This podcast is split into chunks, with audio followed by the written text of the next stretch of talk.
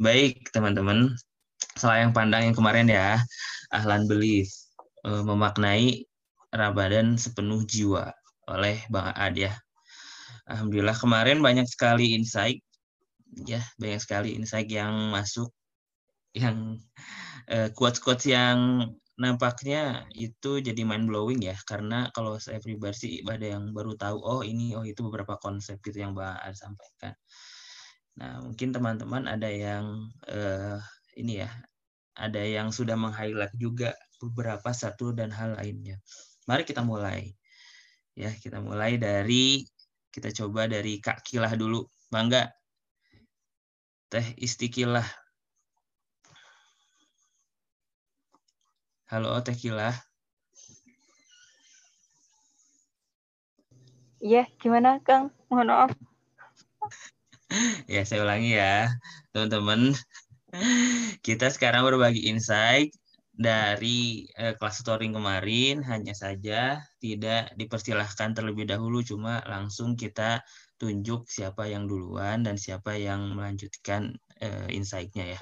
Mangga Teh Kila memulai. Hmm banyak banget sih Kang insight yang Kila dapetin tuh.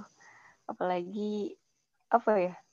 Kalau kata Bang Aat ya, eh, pada saat kita sedang menuntut ilmu, itu tandanya kita sendiri yang harus bersakit-sakitan gitu, bersakit-sakitan untuk mendapatkan ilmu dari yang disampaikan oleh guru ilmu gitu. Eh, banyak banget, apalagi mm, terkait persiapan iman ya itu benar-benar apa ya kayak yang mempertanyakan ke diri sendiri gitu apakah ikut ahlan school ini benar-benar uh, kilah itu mempersiapkannya dengan iman dan cinta gitu. Terus uh, mungkin apa ya mungkin pembuktiannya itu bukan sekarang-sekarang ini tapi pembuktiannya itu nanti ketika Ramadan itu berlangsung dan pasca Ramadan itu sendiri. Nah, semoga apa ya dengan apa ya dengan adanya Ahlan School ini terus uh, sering-sering ngedengerin insight-insight dari teman-teman itu bisa terus-terusan menambah charge iman sih karena uh, butuh banget gitu nge-charge iman kayak gitu Kang. Oke, ada lagi Teh uh, itu aja Kang. Mungkin dari teman-teman yang luar biasa. Oke, sebenarnya banyak ya. Nanti kira tambah-tambahin aja ya. Mbak Lisa Roshida deh. Aman kan beliau sudah berkomentar tadi. Halo, Assalamualaikum. Silahkan Mbak Lisa. Waalaikumsalam warahmatullahi wabarakatuh. Eh, punten ini joinnya pakai HP terkendala kamera HP karena masih apa ya rusak.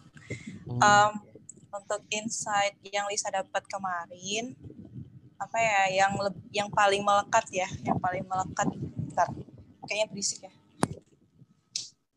kalau yang paling melekat dari uh, kelas wajib kemarin ternyata da, dan juga apa ya disambung sama kelas wajibnya Ustadz Akmal Syafril ya yang pertama kali uh, ternyata uh, apa ya yang kita emang diwajibin pemanasan dulu kan.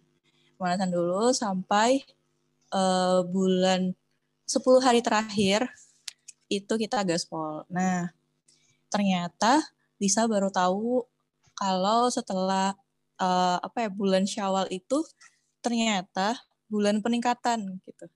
Bulan peningkatan sampai puncaknya bulan Zulhijjah. Ternyata Syawal itu ya emang ya baru ngeh gitu. Uh, kalau kata Ustadz Syafril itu kan emang waktunya istirahat. Tapi kemarin dilengkapin sama Ustadz uh, Bang Aat ya. Itu cuman sehari doang. Nah, abis itu tetap dilanjutkan dengan puasa saum dan lain-lain. Dan uh, yang lebaran yang benar-benar kita menang di situ adalah di bulan Zulhijjah gitu. Dan ternyata Lisa juga baru ngeh banyak yang belum ngeh di sini itu ternyata angka cantik sepertiga itu ternyata barokahnya luar biasa gitu mulai dari sepertiga malam sepertiga bulan terakhir terus sepertiga akhir usia kayak gitu itu sih kang Masya Allah. cukup Baik, baik. Tuhun Teh Lisa. Nanti kalau ada yang menanggapi setelah tunjuk-tunjukkan ini ya. Mau menanggapi Teh Lisa, mau menanggapi tadi dari Teh Gila. Oke. Selanjutnya Mangga Mas Gilang Ainun. Mas Gilang, monggo insight-nya Mas.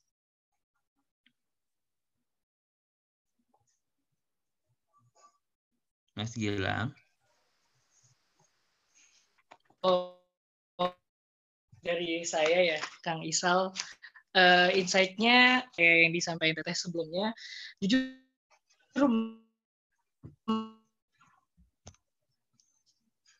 banyak banget yang apa namanya yang saya tahu tuh ya misalnya mengenai yang ketiga yang terus di evaluasi. Nah, jadi saya juga baru tahu kan kalau ternyata dalam Islam itu kita evaluasinya itu bukan di akhir, bukan di tiga per tiga gitu, tapi di dua per tiga yaitu di bulan Ramadan.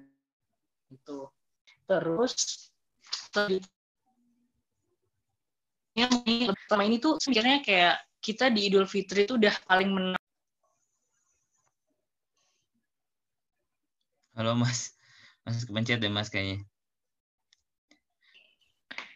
Sinyalnya ini Kang, sinyalnya putus-putus. Ini udah masuk belum suara oh, saya? Bagus udah ini, ini bagus ini. Saya sih yes. Oh, iya. Silakan. Oke. Ini agak mendekati wifi-nya. Nah, terus mengenai lebaran ya, selama ini tuh saya taunya kalau misalnya Idul Fitri, kita tuh udah menang banget gitu kan. Soalnya uh, habis habis Ramadan, karena selama ini saya taunya Ramadan tuh kayak bulan yang paling diuji gitu kan. Apa namanya uh, di mana kita tuh menghadapi godaannya kencang banget gitu. Terus akhirnya setelah melewati Ramadan kita menang di Idul Fitri. Ternyata Idul Fitri itu kenapa apa kenapa setelah hari pertamanya itu kita udah disunahkan untuk berpuasa Syawal ya karena ternyata belum selesai gitu kan perjuangannya dan menangnya di Zulhijjahnya itu. Karena di sana perayaannya eh, empat hari gitu. Terus apa lagi ya? Hmm, ini terus uh, nilai amalannya gitu kan. Saya di bulan Ramadan kemarin itu kan sempat nyari gitu kan. Kalau misalnya uh, berbuat kita berbuat maksiat gitu ya, berbuat dosa tuh perhitungan perhitungan dosanya itu kayak tergant apa berdasarkan beberapa hal gitu. Salah satunya kan waktu. Nah, saya saya mikirnya kalau misalnya kita di bulan Ramadan itu kan ketika kita berbuat sebuah amalan itu kan dikalikannya 700 kali lipat gitu kan. Pasti awalnya awalnya saya mikir kalau bulan Ramadan buat amalan berlipat ganda. Nah, terus buat dosanya itu juga nanti uh, apa namanya kalau berbuat maksiat gitu ya, baik itu yang sengaja atau enggak, itu dosanya dilipat gandakan. Nah, ternyata kata uh, Bang kemarin kalau di bulan Ramadan itu nilai amalannya dikalikan 700 itu sementara nilai kesalahannya itu tetap satu kali gitu. Saya baru tahu itu gitu. Terus apalagi ya? Um, terus udah sih kang kayaknya itu. Yakin mas Gilang? Udah itu aja. Sebenarnya banyak kan yang dicatat gitu kan. Um, iya iya sih kang. Udah itu aja kang. Itu dulu ya nanti tambah tambahin ya. Ah, benar Oke, hatur nuhun. Selanjutnya ya, oke. Selanjutnya silakan untuk berbagi insight yang didapat Teh Kania Eka Putri.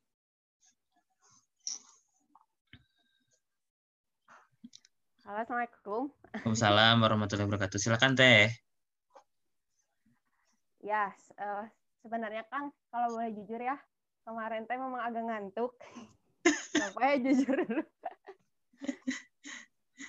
Nah, cuman yang kemarin dia makna itu yang apa sih yang kalau misalnya uh, kita tuh benar gak sih merindukan Ramadan itu benar gak gitu? Apa cuman apa ya? Apa uh, niatnya benar gak gitu? Apa cuman uh, ini aja apa cover aja kelihatannya kayak semangat gitu?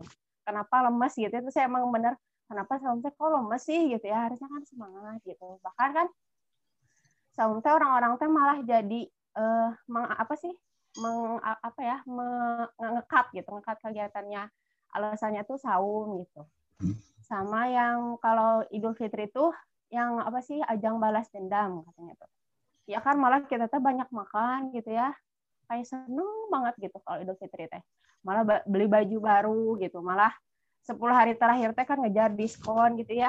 Maksudnya teh memang harusnya makan uh, Idul Fitri teh bahkan uh, dulu kata dulu kata guru saya gitu yang uh, guru saya waktu di pondok malah kalau di Mesir itu Idul Fitri itu orang-orang tuh nggak nggak uh, senang gitu malah sedih gitu. Kenapa waktu uh, karena waktu ampunannya tuh kayak udah gitu udah selesai. Malah nggak nggak ada baju baru gitu Idul Fitri itu kayak malah murung sedih gitu. Soalnya kan uh, waktu ampunan waktu pahalanya dilipat gandakan itu udah selesai gitu kata kita makanya emang berbeda jauh gitu sama kita di sini gitu malah jadi apa malah jadi ajang uh, kayak ajang balas dendam kayak gitu sih Kang kalau yang saya dapat itu aja sih Kang well maaf ya cuma segitu Oh, apa tapi itu emang poin yang ngejelup sih. Ini kenapa Idul Fitri kok rame banget ya setelah dimaknai kan? Iya, ya kayak udah. uh kayak ngerayain banget gitu. Mm -mm. Padahal makan ya waktu ampunannya udah selesai gitu. Waktu apa sih kalau kata Jeski Adia mereka katanya kalau Ramadan itu orang-orang tuh mendadak religius gitu. Tapi mm -hmm. kalau setelah Ramadan kembali lagi gitu.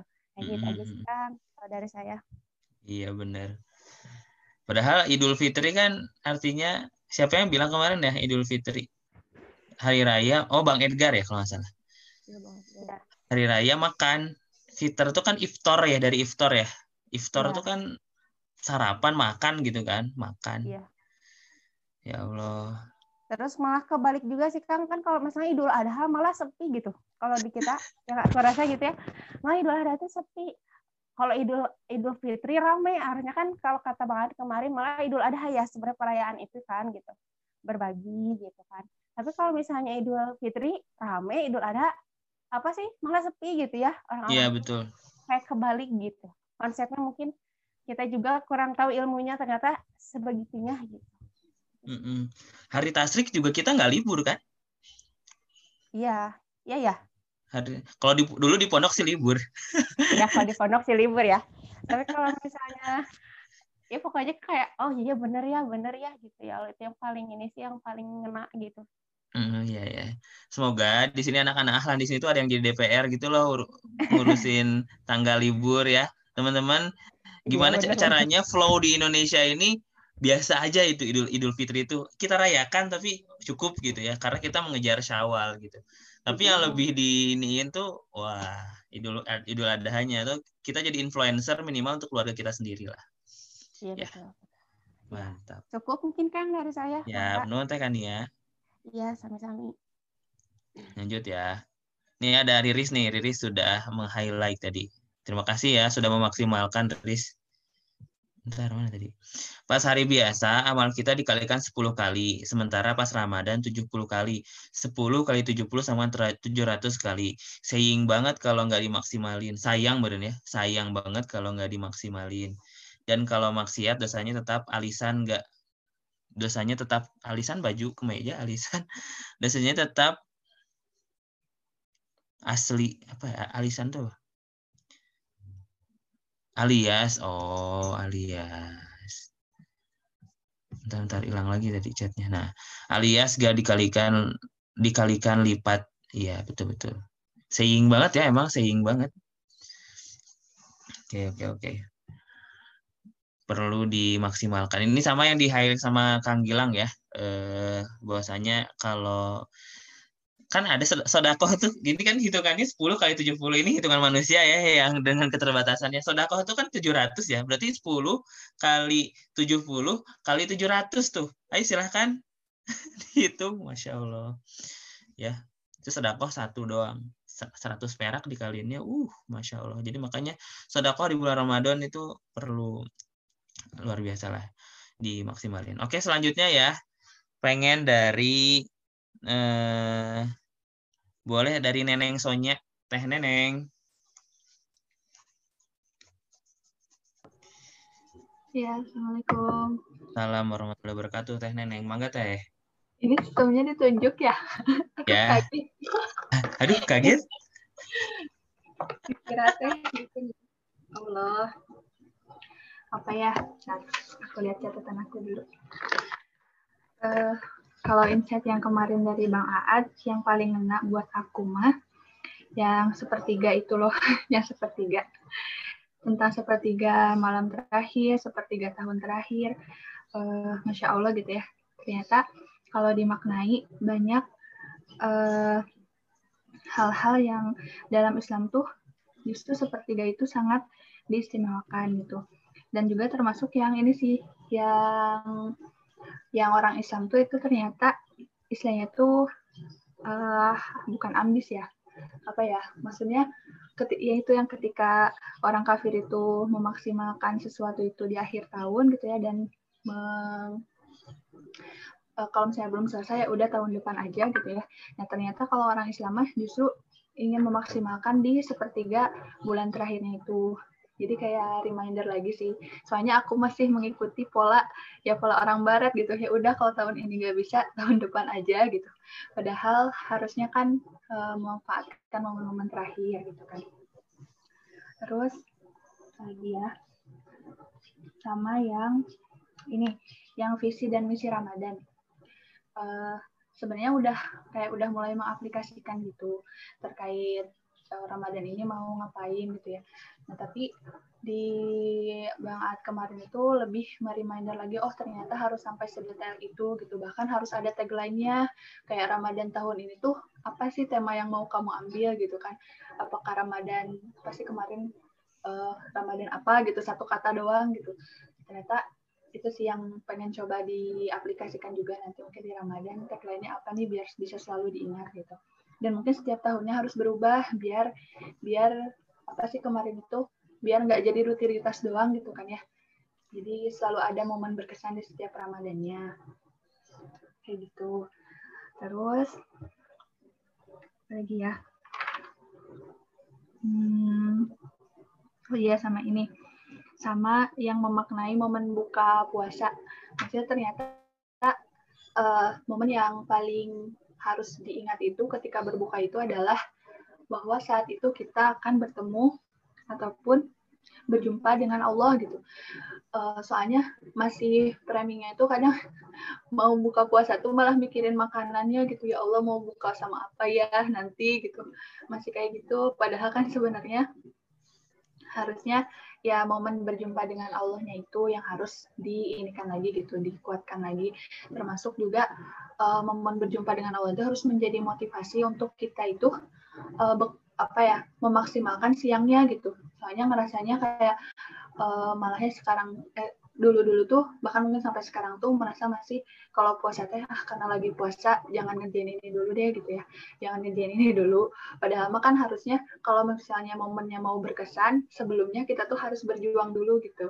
Termasuk juga uh, dalam puasa ini kayak ya harus memaksimalkan dulu siangnya biar nanti teh maghribnya benar-benar berkesan kayak ya Allah alhamdulillah gitu ya hari ini uh, engkau kasih uh, engkau berikan rezeki untuk berbuka setelah sepanjang hari beraktivitas yang sangat luar biasa gitu. Jadi ya kayak gitu sih Kang Isal dan teman-teman yang bisa dimaknai dari kelas kemarin. Alhamdulillah. Alhamdulillah ya alamin. Nuhun eh, Teh Neneng. Oke, selanjutnya mangga Teh Dewi Kholisatul Mujahidah. Mangga Teh Dew. Siap Kang Isal. Siap. Open cam-nya sebut. Izin off cam aja ya.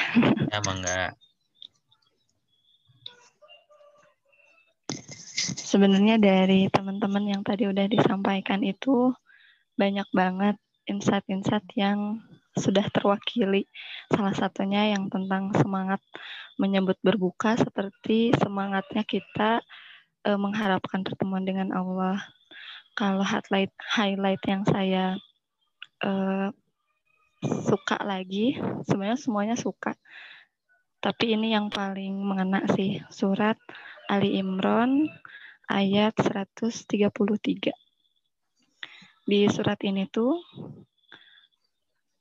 kita disuruh atau seolah diberikan apa ya diberikan kisi-kisi bahwa ketika udah melakukan dosa itu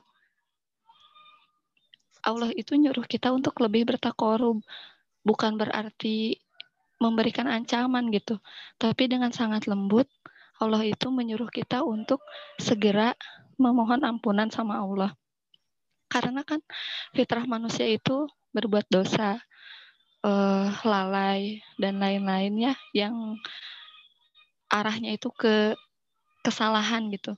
Tapi sekali lagi kan ada sebuah ungkapan li'anal insan mahalul hata wanisian. Manusia itu tempatnya salah dan lupa, tapi lagi-lagi Allah itu sangat paham sama kita. Uh, kalau kita itu kan suka bikin salah, bikin dosa, tapi Allah itu nyuruh, ayo loh, memohon ampunan saja.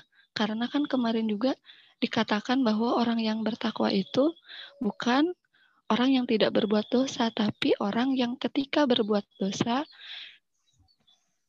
lalu dia memohon ampun atas dosa-dosanya itu.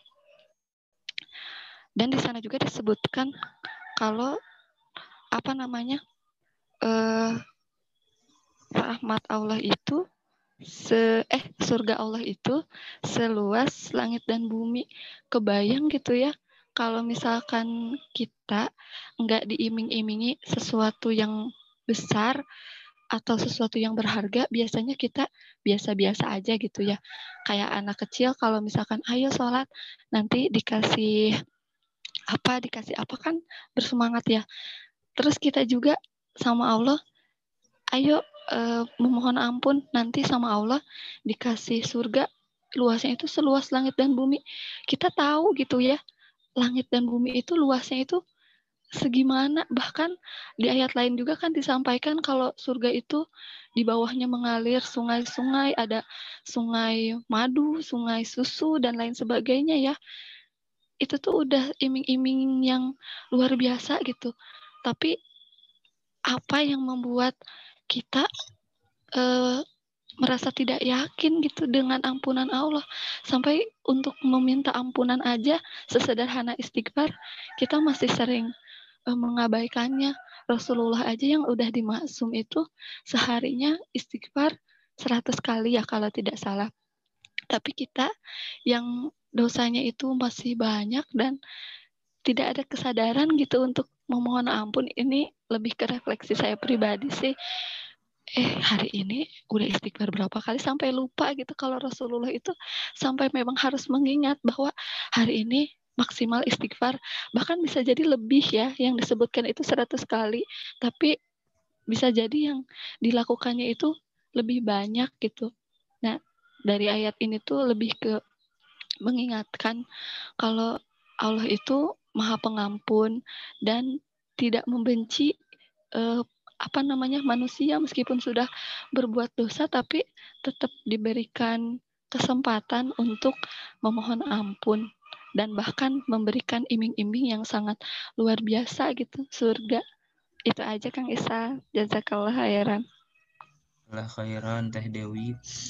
Uh, kita lanjutkan nih teman-teman kalau ada menanggapi di hold dulu ditulis dulu nanti menanggapinya di akhir ya ada dari Teh Anis, Masya Allah ini kita bacakan ya lewat chat, private chat sih ya. Benarkah, Assalamualaikum Kang izin share via chat, Anis mau menyampaikan bagian yang ini. Benarkah kita nyambut Ramadan dengan penuh sukacita, penuh kerinduan? Kalau iya, kenapa pas lebaran seperti ajang balas dendam? Terus dianggap sebagai kebebasan dari siksa belenggu. Ini bagian yang jelek banget sih, seperti yang disampaikan Teh Kania tadi. Terus Anis mikir juga, ini bisa dijadiin bahan untuk parenting. Ternyata pembiasaan-pembiasaan orang tua atau orang dewasa bi bilang puasanya full ya, ntar pas sebaran teh airnya banyak, gak apa-apa loh lapar-lapar sebulan aja. Ntar lebaran masakannya banyak, puas-puasin mau apa aja.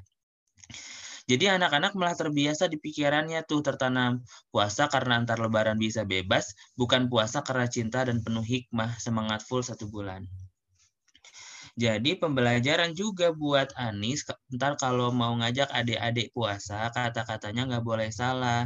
Jangan diiming-imingin lebaran dapat THR banyak, lebaran bisa makan banyak dan lain-lain. Jadi yang tertanam selama puasa cuman kesenangan di akhir nanti, malah bukan ngejar keberkahannya. Gitu, Masya Allah. Teh Anis sudah kepikiran hal ini luar biasa. Masya Allah, tabarakallah ya. Jangan apa ya dan nanti dapat jadi iming-imingannya walaupun sederhana ke anak kecil tapi jangan mengiming-imingi sesuatu yang memang duniawi ya kayak ini nanti THR nanti mobil-mobilan nanti kalau disunat dikasih mainan tapi Masya Allah kalau diganti ya iya disunat ya Insya Allah nanti biar disayang sama Allah. Ramadannya full ya biar dapat ampunan Masya Allah. Gak kuat gak kuat. Iya benar nanti dikasih sepeda. Ya Allah. Insya Allah ya. Jadi teman-teman nih buat yang punya ade yang calon ayah ibu mungkin ini ini insight menarik ya. Betul bisa dijadikan uh, satu yang dimak dimaksimalkan. Baik selanjutnya uh, silahkan kepada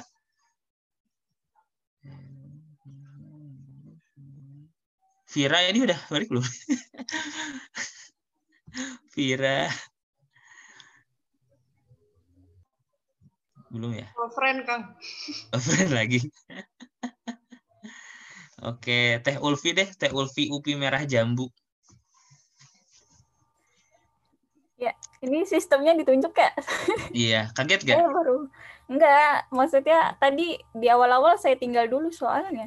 Jadi pas balik oh ditunjuk oke deh jadi nih saya mau sharing tentang catatan saya sebenarnya saya nyatet juga nggak terlalu banyak juga sih maksudnya uh, di awal saya tuh sebenarnya baru ini ya baru pertama kali dengerin uh, ya teman-teman kok manggilnya Bang Aat gitu kayak udah kenal kenal banget gitu kan.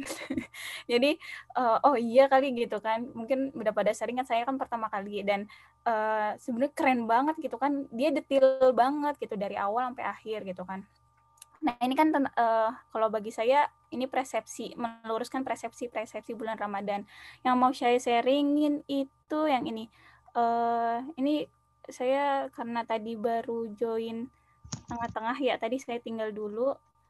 Uh, ini yang tentang kita tuh di bulan Ramadan uh, jangan sampai apa namanya mengurangi kinerja kerja kita gitu. Maksudnya nggak ada nggak ada tuh yang namanya anjuran untuk ngurangin aktivitas kita gitu kan. Padahal uh, eh malah Allah itu uh, apa ya istimewanya tuh me, uh, memberikan hal-hal banyak keringanan untuk orang yang nggak puasa ruksohnya gitu kan yang sakit yang lagi halangan yang lagi menyusui yang lagi hamil gitu kan itu bisa diganti dengan uh, vidya bisa diganti dengan uh, puasa di hari lain gitu kan. Tapi kita nggak ada tuh yang namanya anjuran untuk uh, mengurangi kinerja uh, aktivitas gitu kan kerja kita sendiri gitu kan.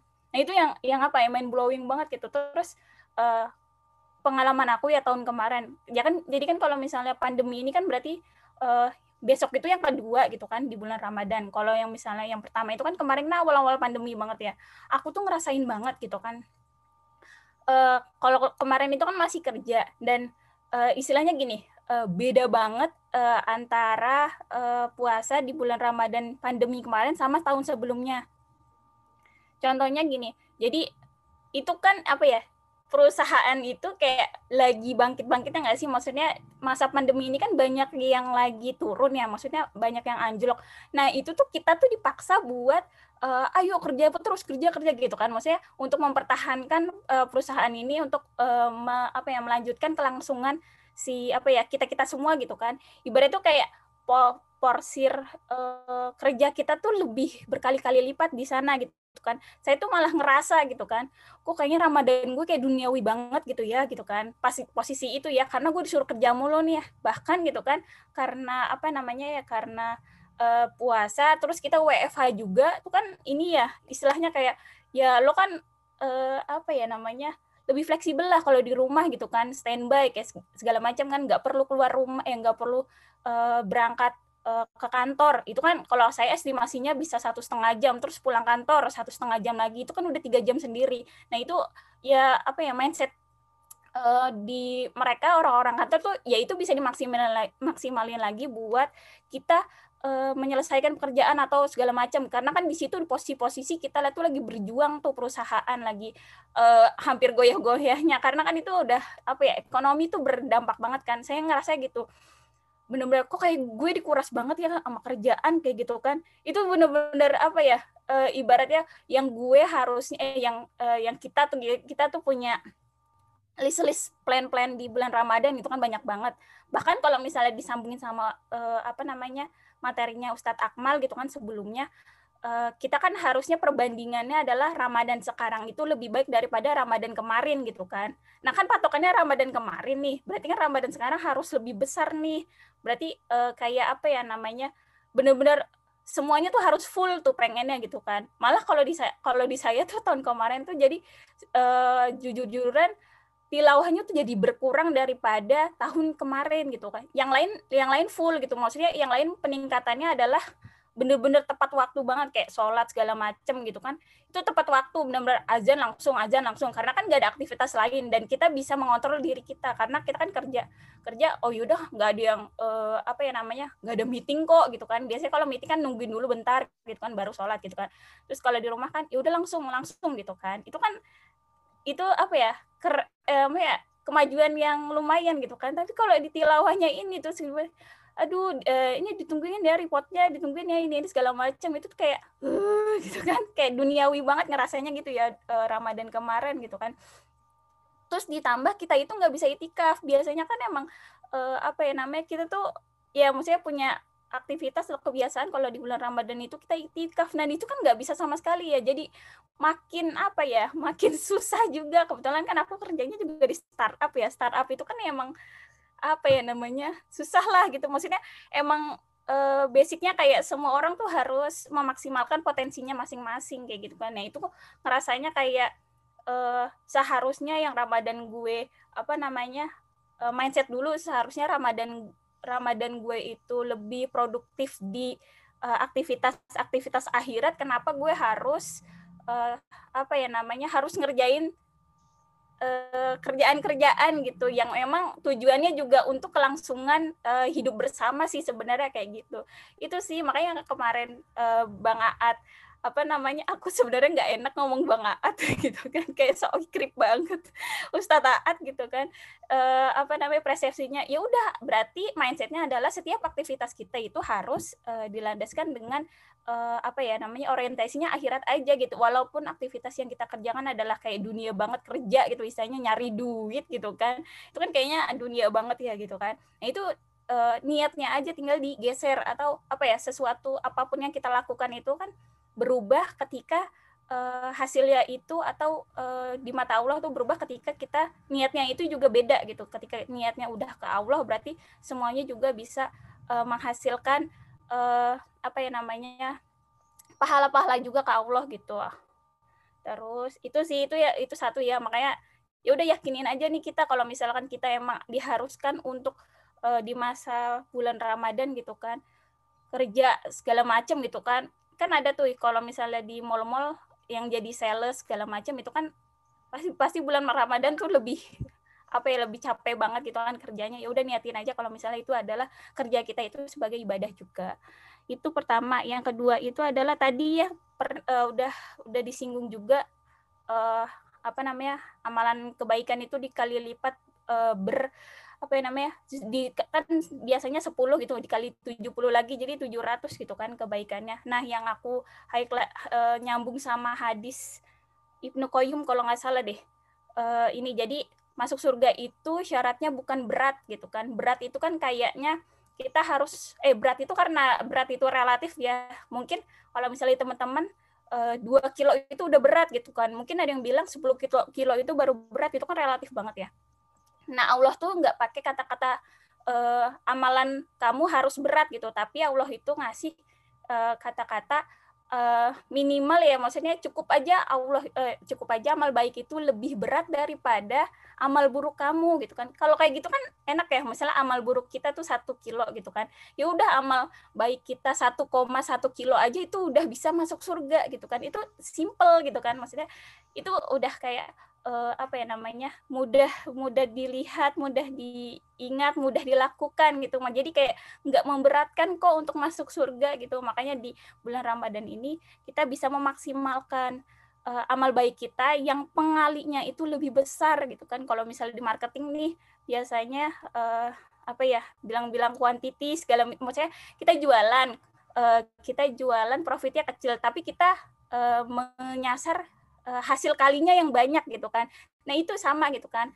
Ya mungkin pahalanya kecil nih, tapi kalau di, uh, dilakukan setiap hari gitu kan, uh, itu akan jadi lebih banyak juga kayak gitu. Sama ditambah ya bulan Ramadan itu adalah bulan ampunan gitu kan. Jadi ya udah uh, kita maksimalkan amal baik kita, tapi kita juga terus memohon ampun sama Allah Subhanahu wa taala itu deh mohon maaf kurang lebihnya. Jika ada kata-kata salah juga mohon maaf dari saya.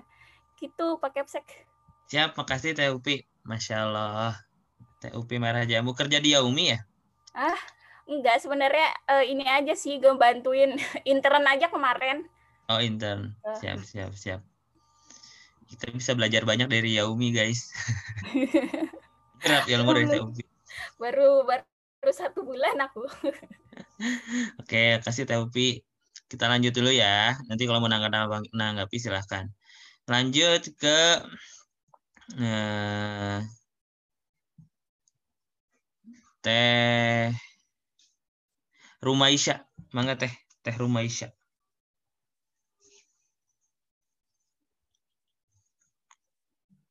Halo, sudah ber, sudah tersambung? Teh Rumaisya. Iya, halo Kang.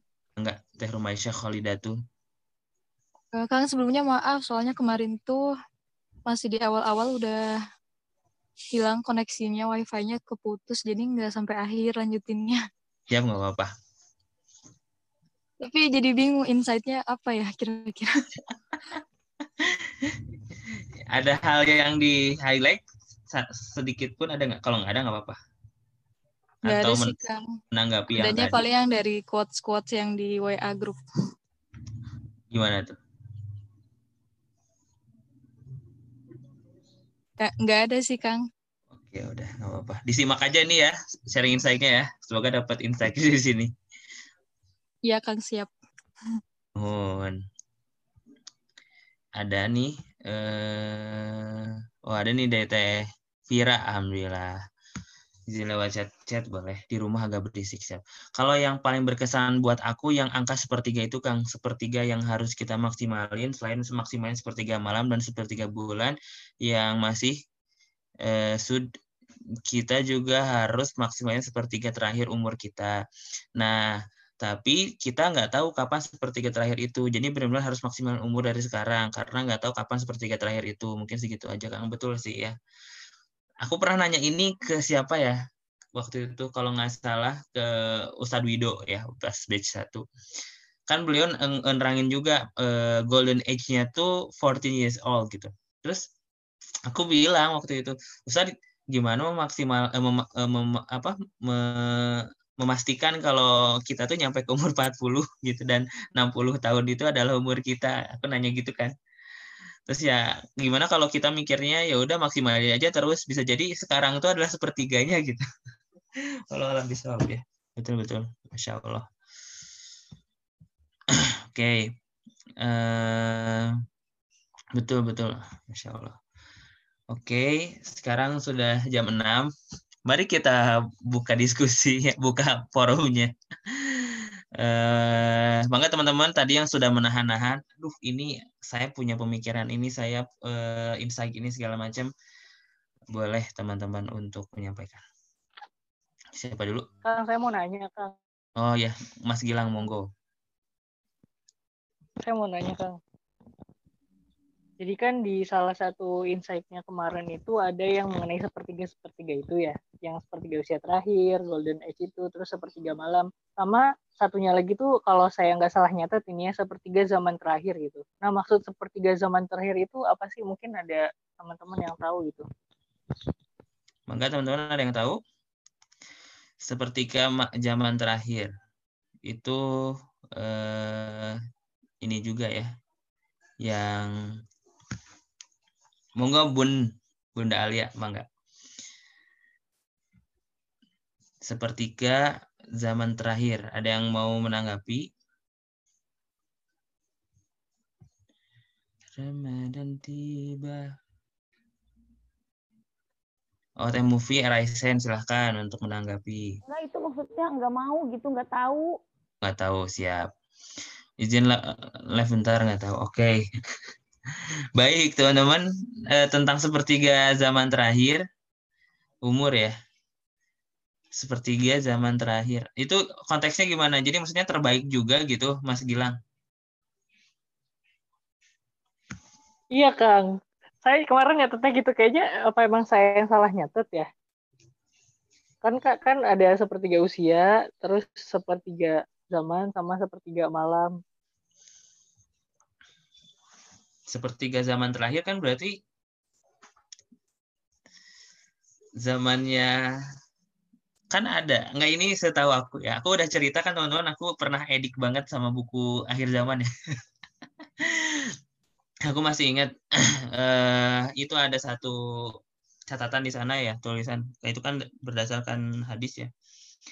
Bahwasanya akan datang suatu zaman di mana Islam itu menjadi patokan utama dunia Muslim semua um, orang di dunia itu akan soleh pada zamannya akan Muslim semuanya itu akan syariat akan tegak uh, hukum Islam akan dipakai di berbagai tempat dan eh, pada saat itu kondisi Islam sedang berjaya-jayanya.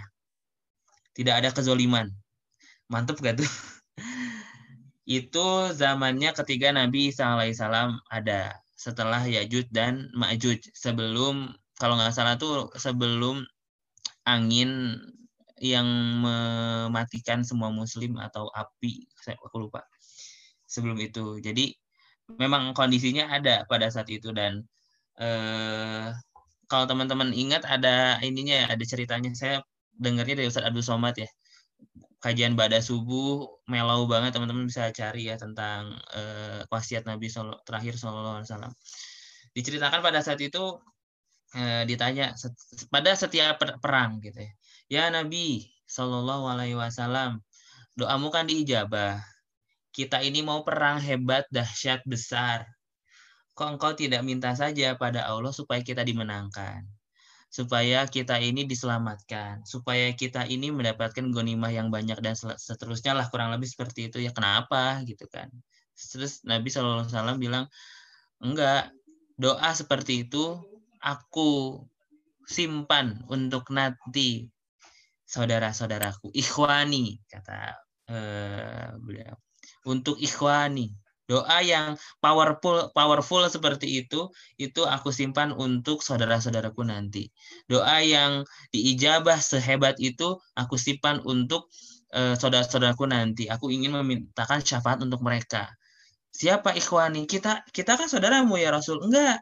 Kamu itu sahabatku, bukan saudaraku. Kalian tuh sahabatku, bukan saudaraku. Ya Rasul terus siapa saudaramu itu? Kata Rasul, Siapa? Mereka yang beriman padaku dan cinta padaku walaupun tak pernah bertemu denganku sekalipun dalam semasa hidupnya. Dan itu adalah umat akhir zaman. Dan itu bisa jadi teman-teman itu termasuk mikirin kita gitu loh. Ya kan? Bisa jadi itu mikirin kita apa Rasul yang belum ketemu kita udah mikirin kita nanti gimana ikhwani saudaraku itu doa yang disimpan sepowerful itu yang bisa nyelamatin perang Badar, perang Uhud gak perlu berdarah-darah itu bisa. Tapi doa seperti itu disimpan untuk memberikan syafaat kepada kepada kita nanti, masya Allah. Semoga kita termasuk orang golongan yang dijaga sama Allah dan diberikan syafaat sama Rasulullah SAW seperti itu ya. Mungkin ini cerita saya biasa aja, tapi saya dengarnya, oh baper ya masya Allah. Maksudnya teh eh, suka terharu kalau ada yang mikirin kita diam-diam gitu. Ya sudah ih ya Allah dipikirin ih aku diselamatin ih aku ternyata dijaga ih ternyata aku segala macam gitu ya. Sederhana gini lah. Aku nonton Harry Potter ada eh, ada Potterhead guys. Harry Potter. Terus uh, Snape tau nggak Snape aku kan kesel banget sama si Snape ini ya. Di awal nyebelin banget. Apa sih ini gangguin Harry Potter terus ya? Digangguin terus yang nyebelin terus uh, ngeganggu. Wah, nyebelin banget gitu ya. Tapi ternyata di akhir ya Allah plot, plot twist banget. Aku kayak langsung speechless. Ternyata Snape ini itu apa yang dilakukan tuh untuk untuk menjaga Harry Potter, yang nyelamatin dia tuh Harry Potter yang nyelamatin pertama kali ketika Voldemort bunuh ibu bapaknya tuh ternyata ya si Snape ini gitu ya yang ngasih apa sapu terbang untuk uh, Harry Potter ya si Snape ini segala macam tuh oh, ternyata dia behind the scene semua kebaikan-kebaikan kita langsung terharu iya loh uh, apa baik banget ternyata orang ini gitu ya. Itu hal kecil aja film dan terjadi sama orang lain cuma teman-teman pikirkan ya ini ada kebaikan sesuatu keselamatan aku selalu mikir kalau aku beruntung itu bukan doa aku itu pasti aku yakin ini ada orang-orang soleh yang doain aku. Ini ada guru-guru aku yang doain aku ini ini doa ibu bapak aku gitu aku mikir wah luar biasa kan gitu kan. Aku mikirnya sampai sana. Dan bayangkan ketika kita ternyata bisa apa terselamatkan nanti di akhirat tuh gara-gara Rasulullah SAW langsung mikirin kita gitu masya Allah ya. Jadi sepertiga sepertiga generasi adalah generasi terakhir ya generasi akhir zaman. Dan semoga benar ya aku teh selalu me, eh, ini memaknai beriman pada hal yang real itu mudah gitu ya. Misalkan ya Allah sedekah misalkan sedekah gitu ya. Kita sedekah terus dibalas langsung sama Allah tuh berkali lipat gitu ya. Pernah nggak yang sedekah sesuatu terus langsung Allah kali kasih 10 kali lipat gitu. Sedekah ah seratus ribu eh langsung dikasih sejuta sama Allah. Ah sedekah dua ratus ribu ya langsung kasih dua juta gitu ya. Ya kita bisa beriman dengan hal real gitu ya. Tapi kalau hal yang gaib kan itu ganjarannya luar biasa lebih ya. Gitu. Ini kan gaib gitu nggak kita ketahui. Makanya Rasulullah SAW langsung nge-highlight yang beriman padaku walaupun tak pernah bertemu denganku mencintaiku tapi belum pernah bertemu denganku masya Allah. Tabarakallah ya. Setahu aku gitu. Oke, mangga yang lain.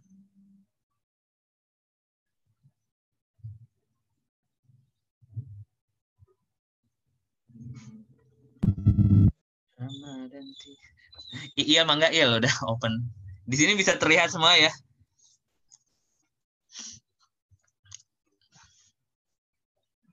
Bentar, bentar. Iya, siap, siap. Hadirin diharap tenang. Mangga Teh Desi Hafidatul Ilmi. Udah ngafalin nama ya Kang ya? uh, baik, terima kasih kesempatannya. Bismillahirrahmanirrahim. Assalamualaikum warahmatullahi wabarakatuh. Waalaikumsalam warahmatullahi wabarakatuh. Saya mau meng-highlight sebenarnya udah dibahas juga sama teman-teman. Yang pertama yang banget itu Maksudnya dihitung satu, tapi amal kebaikan dikali lipatkan jadi 70, jadi 700 kali lipat. langsung rasa, uh, ya Allah Ramadan tuh bulannya Allah sebar-sebar rahmat gitu. Berarti uh, di luar Ramadan Allah nggak punya rahmat, tapi kayak ya Ramadan tuh tempatnya kayak Allah diskon gitu lah. Uh, kalau misal mau dianalogiin ya. Kalau tadi misal kita tuh di akhir-akhir biasanya dapat ujian diskon matahari lain-lain berapa persen. Tapi sebenarnya diskonnya oh itu kalau dihitung ya banget gitu sama diskon-diskon di matahari gitu kan. Nah kalau ya kita berperang aja tuh antara uh, rutin hal nafsu apa rutin hal berkebaikan gitu. Kita mau pilih diskon yang mana diskon baju atau diskon hanya Allah? Uh, tadi nge-highlight juga misal uh, ada diskon baju aja. Kita tuh perlu nyiapin modal Ramadan juga. Kan sering dibahas tuh sejak jam ini kayak sejak ahlan ahlan Ustadz Akmal. Ya kita butuh persiapan juga.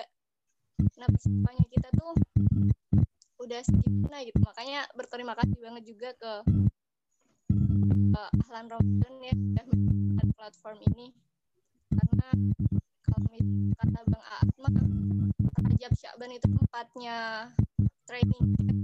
Dulu di kampus juga pernah dengar Ustadz bilang ya Rajab, Rajab itu bulannya kita nanam amal kebaikan gitu.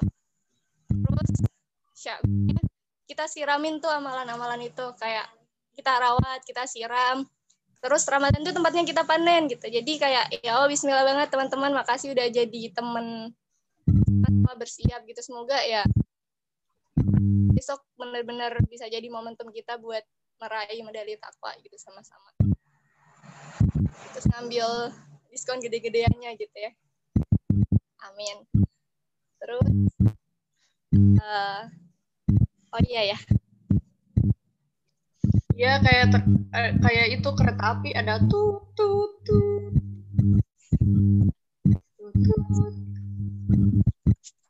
Tapi tapi ini enggak masuk masuk dapat poinnya. Dengar ya, ya. Terus ada juga poin kedua. Saya tuh ya mungkin ya ada teman gitu ya misal saat Ramadan Ramadan tuh benar-benar benar banget kan bang tuh boleh evaluasi dan kontemplasi gitu. Kayak sering gitu kan biasanya kita libur ya di kampus liburnya sebelum Ramadan. Eh saat Ramadan.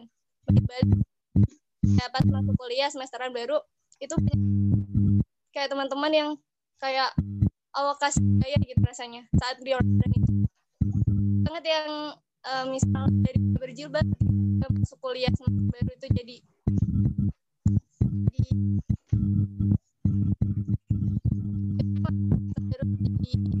di ada yang jilbabnya biasa aja tiba-tiba terbaru alhamdulillahnya lebih baik lagi itu ya powerful itu buat buat orang-orang gitu. Kedua. Benar-benar refleksi. Dengaran nggak tadi ya? Ya udah. Ya gitu lah terus yang udah deh udah dulu. Ya udah makasih. Ya kalau mau lanjutin di chat boleh ya? Terima kasih.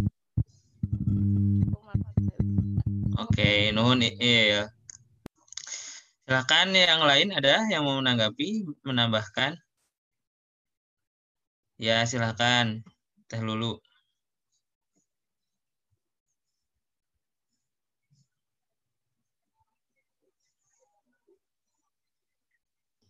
Ini aku ya? Ya nggak sih? Ya emang nggak. Uh, sebenarnya kalau dari insight-insight tadi ya aku tuh jadi ingat uh, omongan awal yang Ustadz Akmal yang tentang adab sebelum ilmu terus ilmu sebelum amal terus niat juga sih. Itu doang sih. Jadi kayak emang bener-bener yang disampaikan tuh ya kita harus tahu ilmunya. Kalau nggak tahu kita nggak tahu tentang sepertiga nggak tahu tentang amalan yang satu kali 70 sama dengan 700 gitu. Terus nggak apa ya ya kita nggak tahu tentang kemenangannya sebenarnya di mana gitu. Terus kalau dari niatnya nggak baik juga nggak dapet pahala juga gitu. Jadi kayak maaf ya cemeh uh, jadi kayak ya emang itu sih kayak balik lagi balik lagi. Bahkan uh, sebelum kemarin kelas juga ya bang A tuh ngomongin tentang adab untuk menuntut ilmu yang dibacain Kang Isal terus di notis lagi sih. Kayak emang bener-bener se urgent itu gitu tentang adab niat adab dan juga ilmu dan amal gitu. Kayak gitu sih. Jadi kayak emang bener-bener dasarnya tuh semuanya sama tapi kayak kita tuh dituntut untuk secara otaknya tuh dipakai untuk bisa mengembangkan gitu kayak emang benar-benar apa ya mengasah mengasah insting untuk terus belajar enggak enggak puas gitu. Kayak untuk terus menuntut ilmu gitu nggak cuman sebenarnya ya di ahlan tuh dipermudah ya sama Allah ngerti gak sih kayak dipermudah dipertemukan dengan orang-orang yang banyak, dipermudah untuk ketemu ustadznya gitu. Kan kita juga nggak mungkin bisa ketemu Bang Aad misalnya kayak gitu. Tapi uh, kadang tuh aku ya, aku terhadap adab aja aku kurang baik. Komen-komen gitu, tiba-tiba apalah gitu kayak aku secara adab juga kurang baik. Terus ya emang udah nggak tahu ya aku ngerasanya sampai sini tuh kayak kadang ngerasa malu sendiri sih sebenarnya. Tapi kalau nggak digituin nggak ramai juga gitu kadang-kadang. Jadi bingung juga ini gimana ya caranya gitu. Terus uh, ya itu sih jadi emang jangan sampai lupa juga sih di luar ahlan ini uh, kita malah jadi nggak menuntut ilmu karena apa ya misalnya ngerasa susah kesulitan atau apa padahal kalau udah diniatin tuh selalu ada kemudahan kali ya kayak gitu sih Alhamdulillah lulu. Ya teman-teman, ya ahlan ini jadi jadi tempat mengkader kita lah ya, mengkader diri sendiri, memperbaiki diri. Jadi pas keluar ahlan, anak ahlan tuh punya ciri khas sendiri gitu ya. Minimal dari delapan adab itu deh, gitu. Minimal dari delapan adab itu. Dan kalau boleh jujur, saya speechless juga ya, Bang Aad ini tipikal yang jarang meng-highlight sesuatu di luar konteks. Kalau aku ikut kelas-kelasnya ya, misalkan uh, ada orang bilang apa, orang di kolom chat atau momornya bilang apa tuh, ya fokus aja ke apa yang mau dia bahas. Kemarin saya cukup kaget, wah dibahas nih ada yang disampaikan gitu ya. Walaupun hanya beberapa detik dan beberapa kata, wah berarti emang uh, beliau meng-highlight juga dan emang sepenting itu sih gitu. Dan kenapa dibilang Bang? Sebenarnya bukan yang udah kenal ya. Gimana ya? Kalau kenal akrab sih enggak juga ya, so akrab nanti.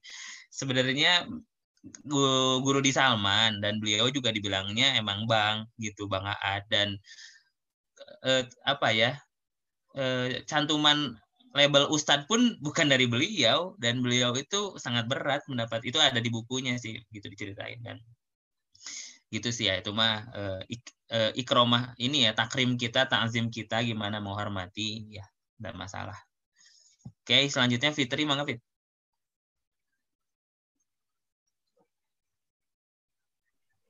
Bismillahirrahmanirrahim. Terima kasih kesempatannya Kang Isal dan makasih juga untuk teman-teman yang udah meng-highlight ya Allah tadi udah lengkap banget sebenarnya. Aku mau uh, apa ya mungkin curhat aja apa-apa yang disampaikan Bang At kemarin tuh kayak pertanyaan aku selama ini.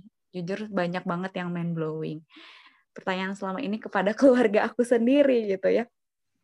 Karena jujur keluarga aku tuh uh, kalau saum itu nggak riweh gitu kalau buat nyiapin buka kalau ya akhir-akhir tahun ini kayak ya udah disediain tuh pasti kurma kurma pasti suka ada. Dan udah air aja gitu. walaupun paling beberapa kali beli takjil ya beli gitu bukan uh, bikin sendiri. Kalau bikin sendiri paling buah kayak gitu ya. Udah nggak ribet-ribet gitu. Terus juga kalau masak nggak ribet-ribet terus kadang suka membandingkan gitu ya kenapa sih gitu orang lain? Mah kalau lebaran teh ih masya allah banget. Terus kan suka bikin kue gitu banyak. Terus juga uh, suka ini ya suka masak gitu ya dari hari apa. Aku tuh enggak bahkan masaknya tuh simpel banget. Kalau lebaran aku ya menu lebaran aku nih teman-teman. Aku tuh cuman masak ayam jahe namanya. Jadi cuman ayam kampung terus uh, kuahnya tuh pakai pakai jahe gitu. Dan emang e-, enak gitu anget ya kayak opor gitu tapi nggak pakai santan pakai jahe. Nah terus ketupat juga beli biasanya gitu. Dan itu biasanya banyak yang ngasih juga. Jadi di rumah tuh kayak simple aja. Bahkan nggak pernah beli kue-kue lebaran karena suka ada parcel ke rumah. Parcel banyak gitu. Dan percaya atau tidak di rumah aku tuh makannya pada banyak. Jadi si kue-kue lebaran yang dari parcel itu tuh suka habis sebelum lebaran gitu Terus ibu aku tuh suka suka bilang gini, nanti ya pokoknya kan silaturahim biasanya sampai uh, eh hari kedua syawal gitu. Hari ketiga pokoknya semuanya udah pada saum. Pokoknya ibu aku tuh kayak tegas gitu. Semuanya udah pada saum lagi ya, apalagi yang perempuan kan pasti harus ini harus apa kodok dulu gitu, kodok dulu baru syawal. Jadi bener-bener terjawab semua gitu. Ya Allah selama ini main blowing banget. Iya ya di aku tuh sangat-sangat tidak persiapan bahkan nggak ada baju lebaran gitu. Nggak ada ibu aku tuh gak pernah beli ya beli baju beli. Nggak gitu. 10 hari terakhir tuh emang udah harus itikaf. Itu dulu tuh kayak gitu dan terjawab semua gitu. Nah aku pengen meng-highlight poin yang makanan sih teman-teman.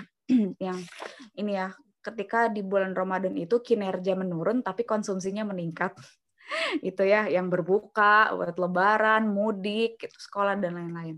Ya dan aku tuh mudiknya cuman di hari H doang di hari H. Itu cuman sehari juga ke rumah nenek di Subang. Jadi benar-benar kayak sesimpel itu sih Idul Fitri yang aku apa ya aku alami gitu. Memang beda banget. Karena aku bertanya-tanya aduh apa aku kurang merayakan? gitu ya. Padahal nama aku sendiri gitu. Nah, tapi ternyata terjawab ya gitu. Sebenarnya hari raya kita tuh yang besar tuh justru di uh, Idul Adha. Nah, terus uh, dari makanan ya. Sebenarnya teman-teman aku tuh nggak tahu ya lagi memaknai aja. Aku tuh kan suka masak ya. Dulu juga pernah ini tata boga gitu, pernah life skill tata boga. Dan dalam memasak itu kan banyak teknik, banyak apa segala macam speed dan lain-lain ya yang dipelajari. Nah, terus aku juga pernah magang di suatu restoran gitu. Uh, tapi aku dan aku suka nonton Master Chef. Ini nih aku banyak belajar dari Master Chef. Nah, sekarang tuh aku mikir lagi ya teman-teman kalau dalam membuat makanan apalagi udah belajar halal itu kan semakin banyak proses tuh dia semakin kritis ya. Aku kadang berpikir gitu apakah uh, ya sudah sesuai dengan Rasulullah SAW belum sih gitu. Kalau kita tuh makanan kita tuh banyak di diproses gitu. Apalagi misalnya untuk bikin uh, dessert doang atau enggak makan berat tuh dalam satu piring doang berapa porsi gitu. Itu bisa sampai berjam-jam waktunya bisa tiga jam di dapur gitu. Bayangkan tiga jam itu udah bisa apa aja ya. Kalau misalnya ini udah ngaji berapa berapa jus meren ya gitu. Itu sih yang tentang uh, efektivitas makanan juga jadi mungkin kalau belajar lagi ke Rasulullah SAW ya indah banget gitu ya kalau misalnya kita tuh menyederhanakan makanan tuh yang insya Allah ngaruhnya ke kesehatan juga gitu sih. Nah terus uh, di pandemi ini tuh kayak semuanya juga terjawab. Dulu tuh aku pengen punya resolusi aku nggak mau bukber gitu. Ramadan teh nggak mau bukber karena jujur aja aku juga termasuk orang yang sibuk bukber gitu kalau Ramadan teh ya. Dan ya benar katanya di video Ustadz Nuzul banyak uh, lalainya gitu kalau bukber teh suka telat sholat atau gimana gitu atau bahkan nggak taraweh gitu ya. Uh, terus ternyata terjawab ya nggak bukber di Ramadan 2020 gitu. Dan mungkin resolusi aku yang tahun ini pengen banget menyederhanakan berbuka pengen banget cuman kurma air putih kayak gitu. Ya biar waktunya bisa kita udah memaknai Ramadan tuh sama Allah itu ya waktunya bisa lebih maksimal untuk yang lain gitu. Terus uh, yang kedua nih yang terakhir aku highlight itu sebenarnya mungkin agak berbeda ya dari yang lain.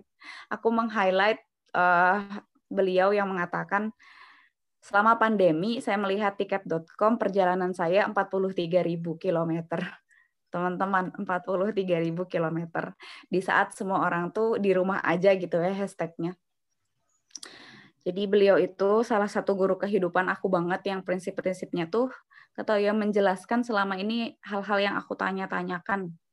Kalau boleh mempromosikan, silahkan teman-teman cek di YouTube cari aja Adriano Rusfi. Uh, karena beliau nggak punya channel YouTube sendiri, tapi banyak acara yang mengundang beliau itu biasanya direkam dan dimasukin ke YouTube gitu.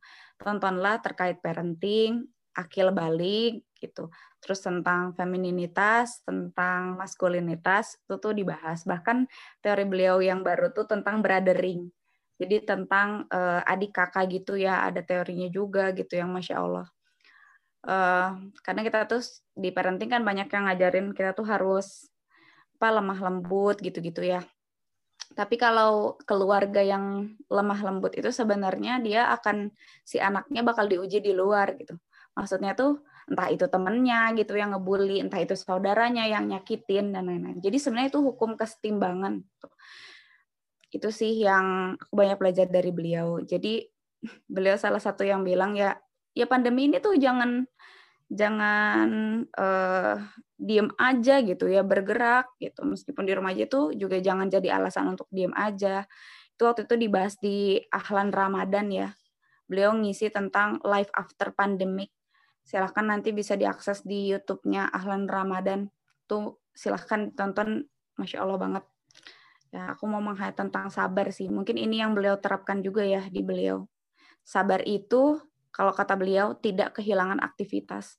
Kalau kita dengan pandemi dan di rumah aja, kita malah kehilangan aktivitas, berarti kita nggak sabar. Itu sih. Sekian, terima kasih semuanya. Alhamdulillah, Tunun. Fitri Nur Afifah. Oke, yang lain? Ada yang menanggapi, menambahkan?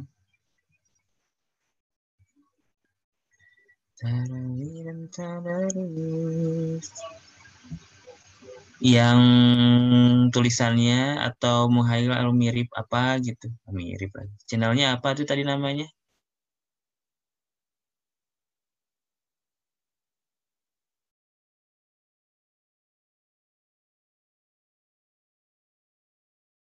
Aja gitu. Nanti banyak video yang keluar gitu. Nah aku suka tontonin semuanya tuh. Pokoknya ya karena beliau ada channel YouTube mungkin kalau ada ya bakal aku Nah, teman-teman kalau misalnya ini ya, kalau misalnya kita udah tahu nih ada guru yang pas buat kita benar-benar pepet gitu. Aku aja tuh mepet ya kalau misalnya ada acara apa pun yang Bang Aat tuh langsung aku ikutin gitu. Wah, ada ini langsung aku ikutin meskipun aku tuh udah tahu gitu beliau tuh mau ngomong apa karena misalnya materi femininitas itu kan udah digodok berapa kali gitu. Tapi aku tuh pengen berguru gitu ke beliau. Jadi pasti ada highlight-highlight atau poin-poin yang baru yang aku dapatkan dari beliau kayak gitu ya ya harusnya dibikinin nih. Ya Kita kasih. Oke, seperti ide yang bagus. Oke, Kang Sule, mangga sudah raise hand, mangga Kang Sule. Udah ada yang ngomongin ini belum apa? Uh, Idul Adha selebrasi. Mangga mangga ditambahkan saja. Tadi ada yang meng-highlight sedikit. Sedikit ya. ya maaf kalau kelewatan nih enggak. Jadi juga saya tinggal ya tadi juga sempat putus soalnya mau ke makam doanya gitu semoga diberi ya. Baik ya ya terkait uh, Idul Adha yang hari raya gitu kayu gadang gitu maksudnya ya belum ada gitu ya. Saya juga baru tahu dari Bang Aat kemarin gitu bahwasanya uh, oh ternyata hari raya kita tuh Idul Adha loh gitu kan. Kalau Idul Fitri itu cuman ya tadi uh, tempatnya sebenarnya buat ya berhenti sejenak gitu untuk makan nanti besoknya puasa lagi. Mungkin uh, ya kalau daripada kita tahu tapi nggak diamalkan jadi walaupun dimulai dari keluarga sendiri kayaknya mbak bagus nanti bisa jadi gerakan ada yang apa namanya ya itu ya mempopulerkan. Kayaknya banyak tuh apa budaya-budaya kebaikan yang tadinya kayaknya itikaf itu nggak biasa tapi sekarang sudah menjadi kebiasaan gitu kan Nah, mungkin kayak itu perlu dibiasakan karena ini kan sudah sudah dari turun temurun ya pasti effortnya juga pasti akan lebih besar. Tapi kalau nggak dimulai kan ya perlu dan dan, dan kayaknya sih sepengetahuan aneh gitu saya bahwasanya belum pernah belum ada gitu yang yang concern untuk mempublis bahwasanya hari raya kita tuh Idul Adha loh gitu. Bukan Idul Fitri Idul Fitri itu ya sih tadi gitu kan. Ya kontemplasi juga gitu apakah diterima atau enggak gitu kan. Iya mungkin ya bela bisa belajar dari orang Madura mungkin ada yang lebih tahu sebenarnya konsepnya seperti apa yang kalau yang hari raya itu Idul Adha. Ya kan baru tahu ilmunya itunya poinnya aja tapi sebenarnya prakteknya kayak gimana itu juga kita uh, dari pribadi juga belum tahu jadinya. Ya sebelum tapi semangat sih pengen pengen nyebarin informasi ini gitu biar bisa nanti jadi habit bisa jadi zariah ke depannya. Ya memang harusnya yang yang sejatinya ya hari raya kita Idul Adha. Gitu. Kalau ada yang punya info terkait Idul Adha hari raya umat Islam itu seperti apa bisa disampaikan juga nanti biar geraknya juga lebih. Ya, mungkin itu aja. Nah, mohon izin juga nih apanya ditinggal di rumah biar keluarga yang dengar saya mau langsung apa namanya. Siap, Kang Sule atur nuhun ya Manila ya. Kita nanti doa bersama di akhir. Insya Allah buat uh, ayahnya Kang Sule.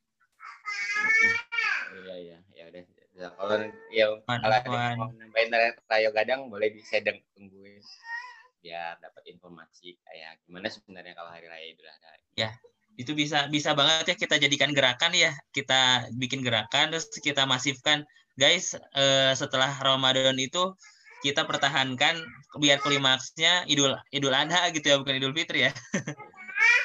Iya, iya. iya untuk uh, prakteknya nggak belum ada yang tahu ya kayak kalau di Idul Adha itu sebenarnya kayak gimana hari raya ini. Ya betul betul. Bisa semarak tuh kayak gimana kayak di Madura kata Ustaz Bang Arif. Seperti apa? ya ya. Maaf semuanya saya tinggal dulu ya. Apaan? Oke, okay. alhamdulillah turun Kang Sule, Sulaiman Rashid. Mangga teman-teman yang lain ada? Mau sharing-sharing tentang yang kemarin yang di highlight. Kalau nggak ada, Teh Najwa belum ngomong. Teh Najma mau sok atau Teh Najma mah enggak? Teh Najma. Aduh ya Allah. Udah udah ini semua sih, tapi aku lebih ke ini sih yang teori psikologi yang agak mind blowing yang uh, golden age. Aku jadi ingat ini juga sih. Uh, Ustadz Umar Mita yang beliau ngobrol di mobil bareng Ari Untung. Mungkin ada yang pernah dengar di YouTube. Per pernah lihat uh, tapi belum diklik sih di YouTube. Dia ngebahas pokoknya ngebahas salah satunya yang 40 tahun gitu. Nah, terus beliau tuh bahas dikit-dikit sih, cuman memang bener sih. Keinget sama Bang Aat kemarin materinya. Oh iya benar.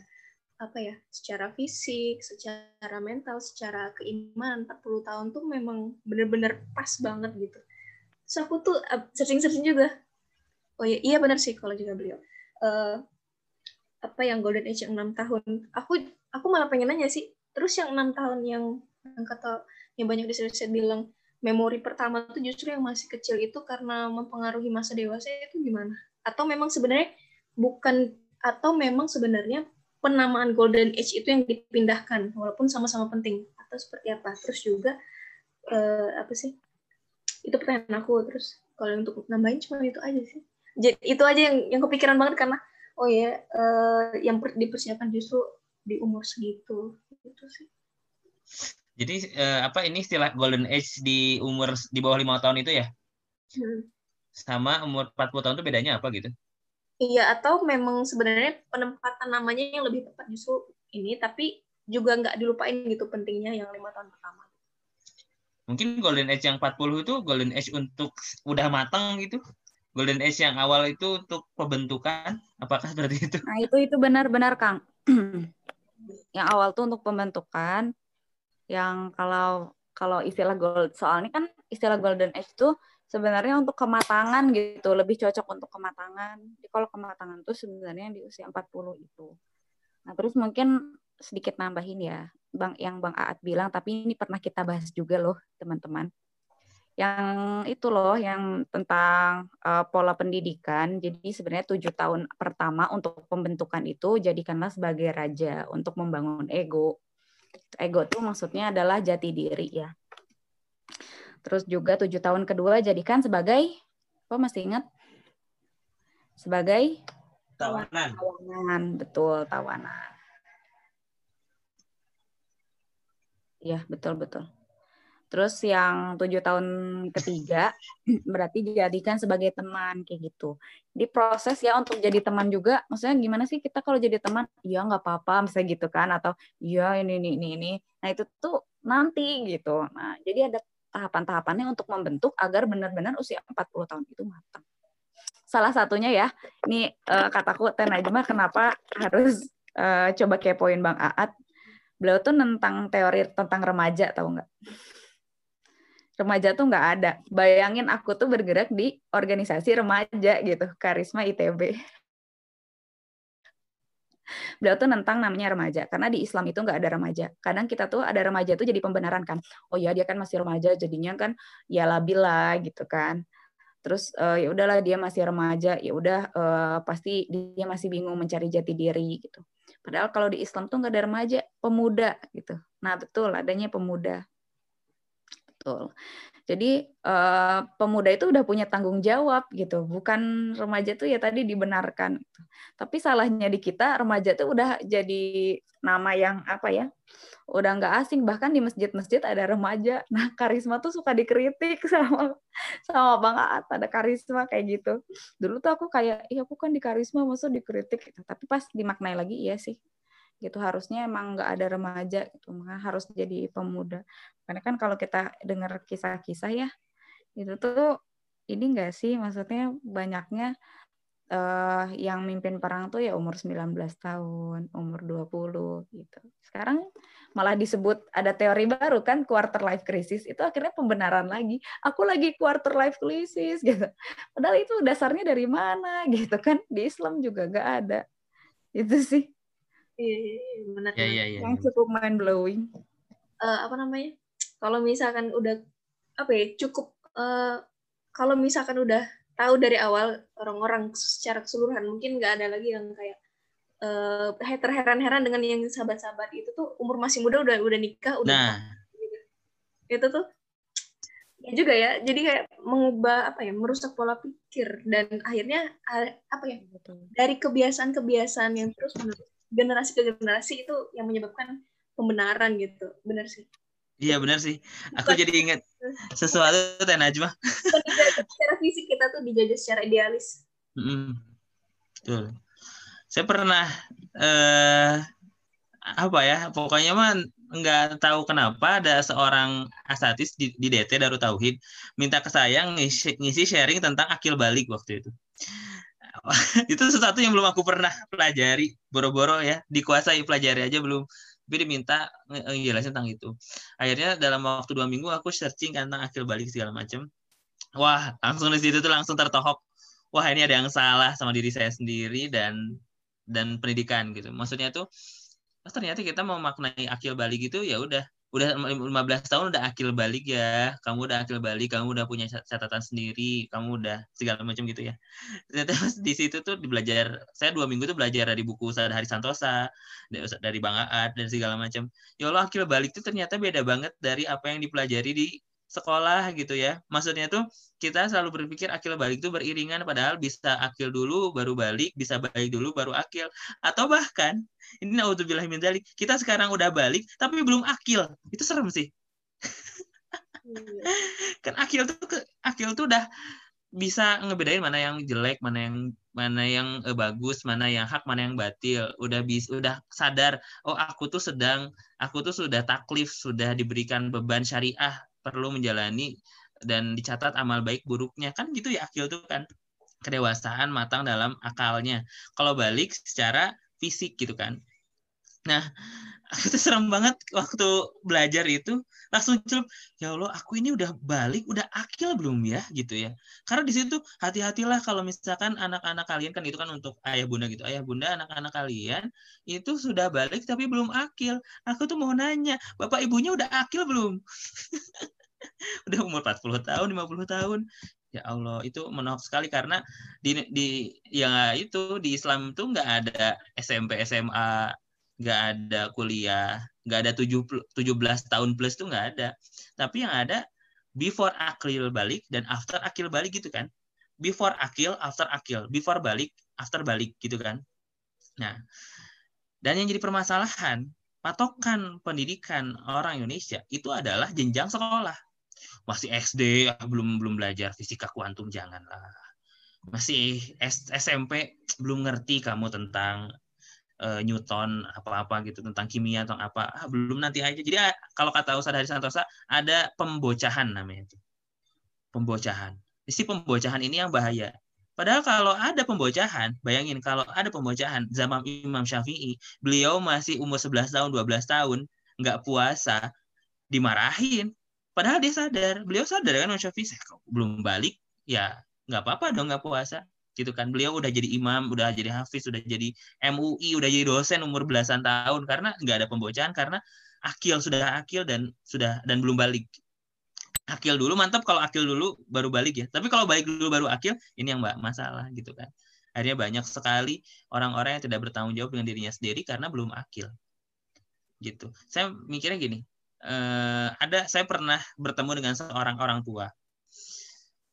Lalu beliau itu saya baru satu minggu atau dua minggu be- be- belajar akil balik lalu ketemu sama beliau kayak langsung nyambung gitu tentang akil balik dan beliau tuh concern banget di akil balik.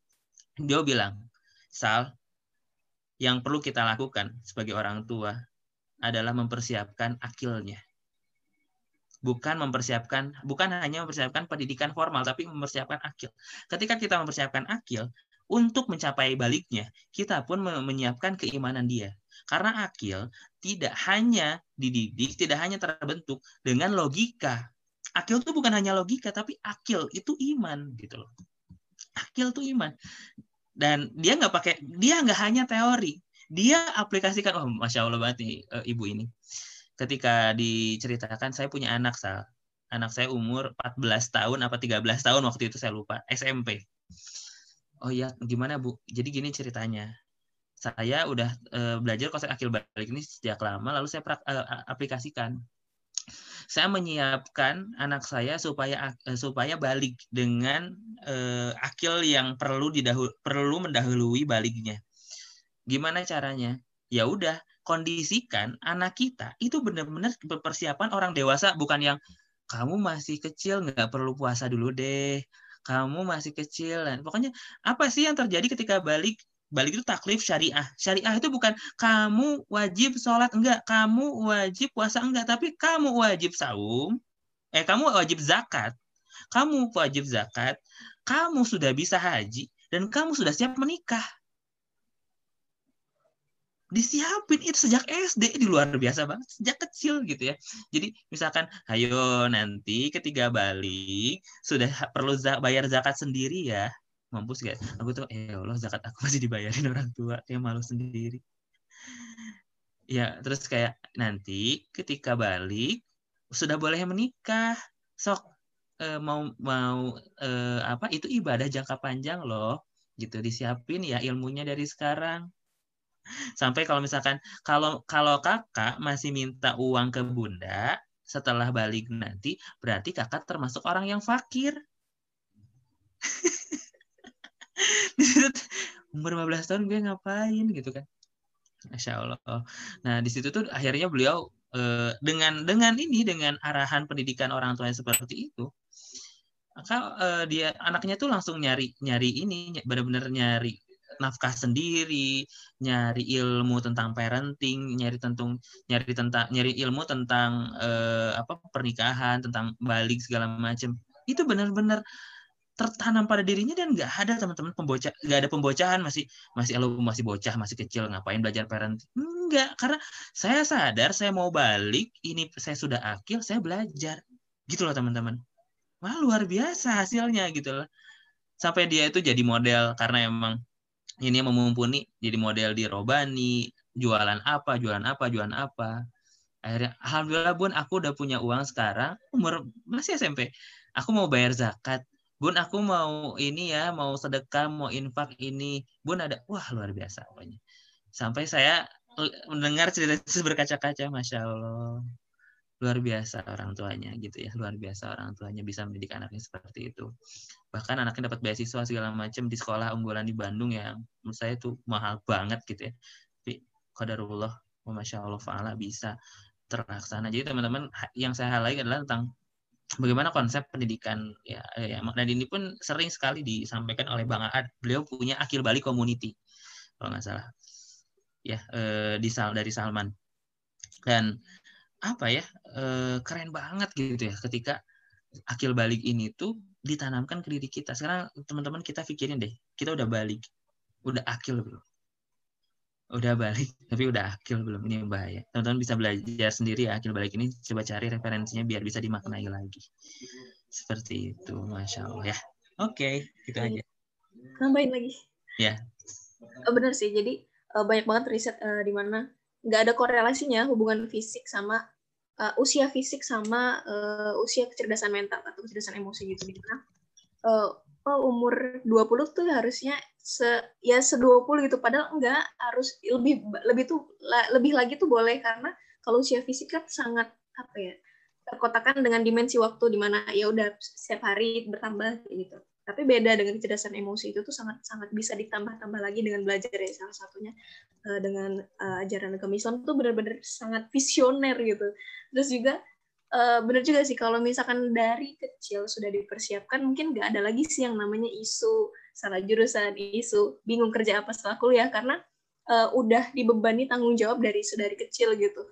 Uh, terus juga aku mikirnya uh, apa kayak refleksi diri juga ternyata juga karena pola asuh di mana uh, dari kecil tuh apa apa di, udah dipilih gitu. Jadi uh, nggak ada nggak ada apa ya nggak ada kesempatan untuk ini loh hidup aku aku ingin memilih. Karena dengan adanya kita memilih uh, sesuatu secara nggak langsung kita bertanggung jawab atas pilihan kita. Nah dari hal yang sederhana itu bisa contoh makan deh makan aja dipilihin. Atau kayak gitu dari baju dipilihin. Dari kecil tuh kita udah di kayak uh, mungkin bukan berarti aku menyalahkan orang tua tentu itu salah satu bentuk kasih sayang orang tua cuman memang uh, kadang orang tua yang saking khawatirnya, saking khawatir uh, anaknya terjerumus suatu kesalahan atau apa, seperti kita seperti dikurung atas aturan yang orang tua ciptakan tanpa disadari, anak ini nggak punya kesempatan untuk memilih di mana inilah tanggung jawabku, inilah hidupku gitu. Jadi jangan heran kalau misalkan banyak anak muda yang itu tadi yang quarter life crisis itu salah satu sebab uh, apa akibat dari uh, fenomena yang terjadi sih teh. Itu aku menjawabnya tadi. Gitu. Masya Allah Teh Najma hatur nuhun. Saya jadi ingat ini ya catatan sedikit saya mau membaca catatan dulu pernah ikutan kajiannya Bang Aad tentang tadi ya tentang jangan apa namanya tadi tuh me ayah saya jangan terlalu aduh nggak ada catatannya lupa di mana. Jadi intinya gini kan tadi disampaikan anak terlalu dikungkung gitu ya. Terlalu dijaga kayak overprotective. Pada akhirnya gini gini gini. Ada seorang cerita cerita bang A juga nih. Ada seorang anak. Beliau sangat dijaga sama orang tuanya. Lalu beliau menikah. Tapi tidak lama menikah dia bercerai. Kenapa karena permasalahan rumah tangga. Hal kecil, tapi dia langsung memutuskan untuk bercerai. Kenapa? Karena dia tidak terbiasa mendapatkan masalah-masalah keluarga di keluarganya sendiri. Jadi ketika ada keluarga eh, masalah keluarga ditutupin. Ketika ada masalah keluarga dihindari. Kamu masih kecil, jangan tahu dulu, jangan tahu dulu. Tapi karena tidak tahu, tidak terbiasa dengan sentuhan masalah, tanggung jawab segala macam, akhirnya disentil dikit ah, masalah keluarga yang sendiri, dia nggak kuat, akhirnya dia cerai. Kata bang Ad juga cerita bang Ad. jadi ternyata menyentuh ada ada ada jenjangnya juga. Pokoknya di umur e, berapa sampai berapa itu siap e, berikan masalah-masalah tentang dirinya untuk menyelesaikan permasalahan dirinya sendiri. Tentang kayak ngisi air minum sendiri, terus kayak nali sepatu sendiri atau berbagai sendiri itu udah mulai. Umur 12 tahun ke atas permasalahan umat perlu udah mulai diberikan umur 12 tahun ke atas. Tapi 12 tahun ke bawah kalau nggak salah 7 sampai 12 tahun itu permasalahan diri sendiri gitu. Itu perlu dilatih gitu. Gitu sih. Oke. Okay. Mangga eh, ada yang menanggapi dulu dari Teh Najma barusan isunya? Kalau tidak langsung ke Teh kalau Teh Mufi ini. Murah kita. Nah, ini enak gini. iPhone bagus. Okay bukan ah, bisa sotoy banget Bukan. Biasanya. Oke, jadi Ya lanjut. Uh, apa namanya? Memperingati itu ya kisahnya Nabi Ibrahim. Aku jujur ya setelah punya anak jadi makin ngerti gitu ya kisah Nabi Ibrahim tuh kenapa sejero itu ya, sedip itu.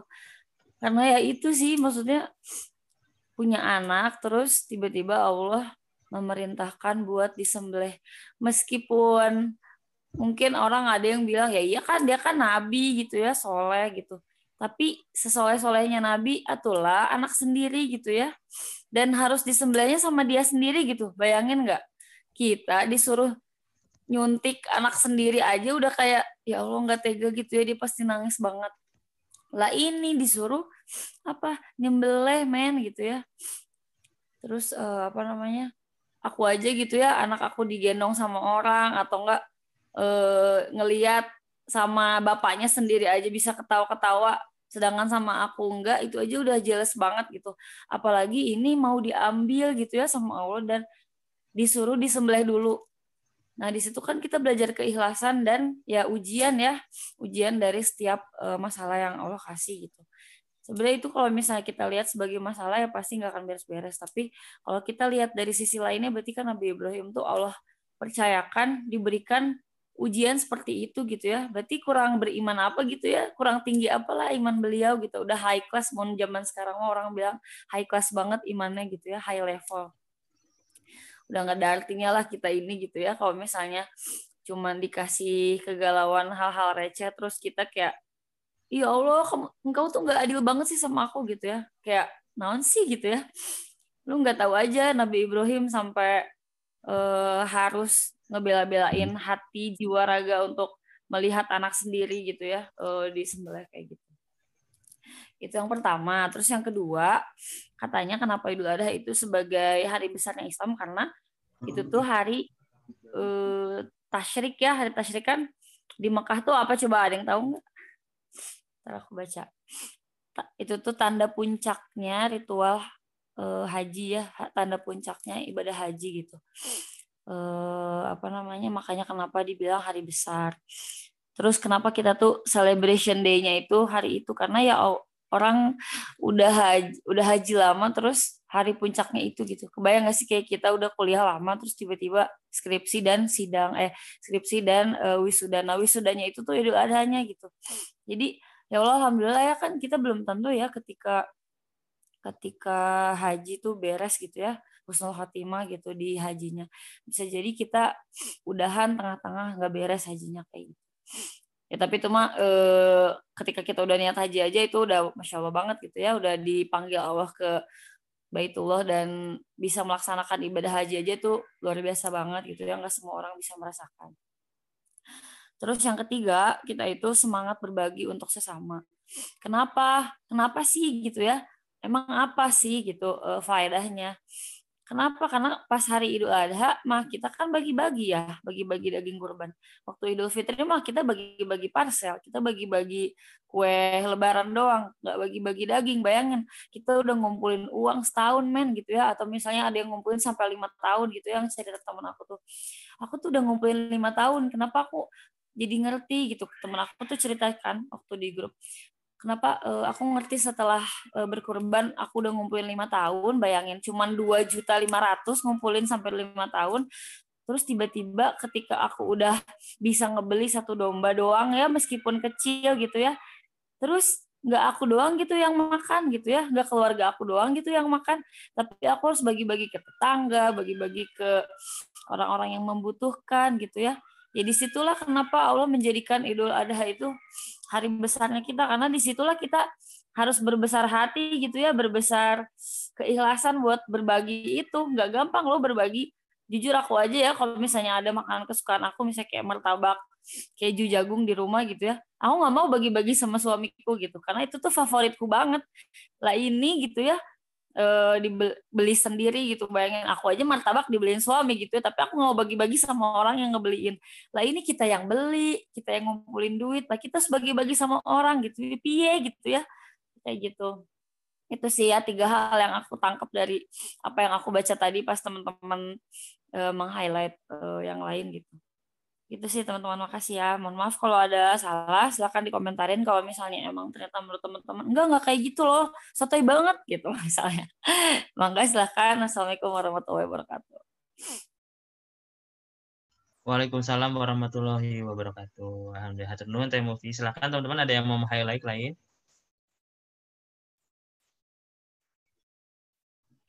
Aku mau nambahin yang teh movie kalau misalnya ada yang mau kurban bisa ke aku ya.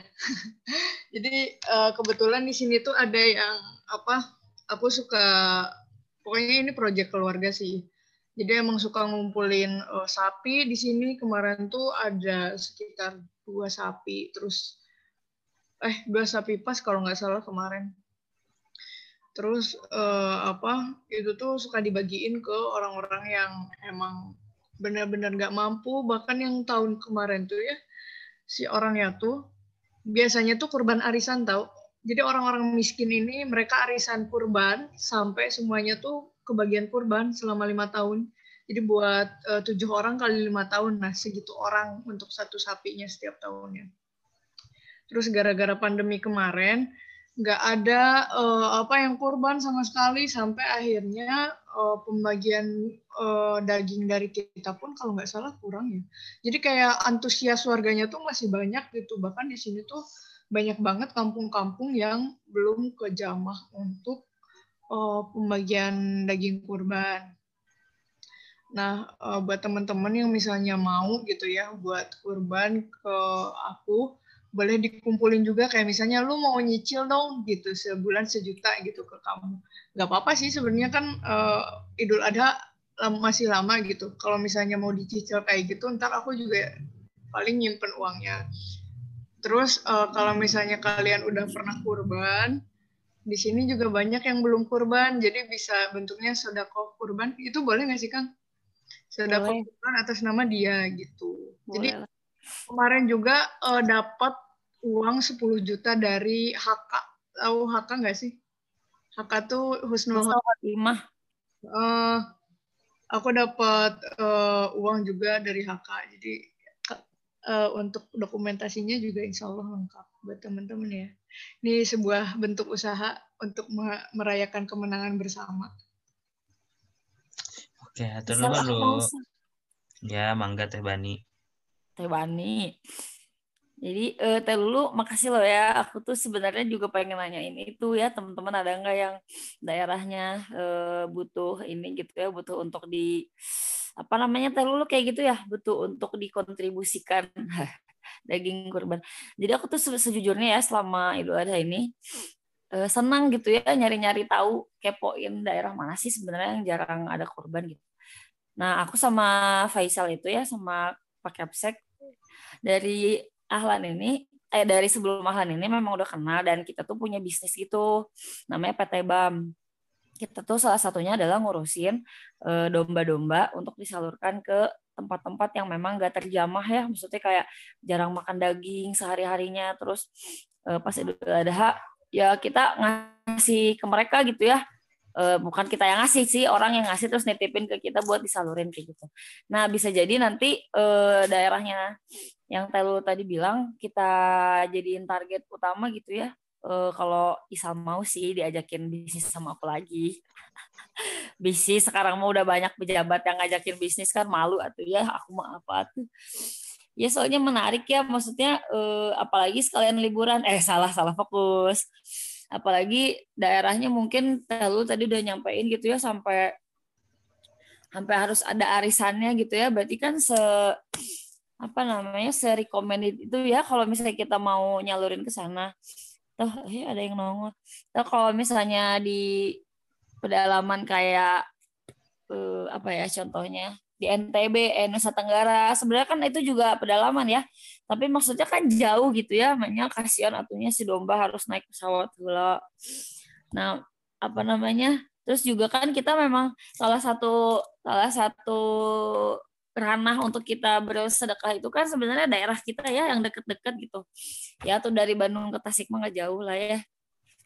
Kayak gitu sih mungkin teman-teman juga mau ikutan ya sama aku sama Isa gitu ya. Wis. Kalau Isa mah itu juga. Dari Ahlan goes to Tasik untuk kurban bareng di sana. Udah gitu aja. Makasih assalamualaikum. Waalaikumsalam warahmatullahi wabarakatuh. Alhamdulillah. Nah, gitu ya teman-teman. Membuka ini bisnis lama yang akan bersemi kembali. Silakan teman-teman yang lain. Ada?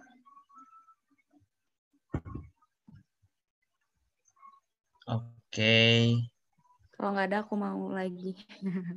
ya, mangga Teh Fitri. Beneran nggak ada nih teman-teman. Mm sok. Bismillahirrahmanirrahim.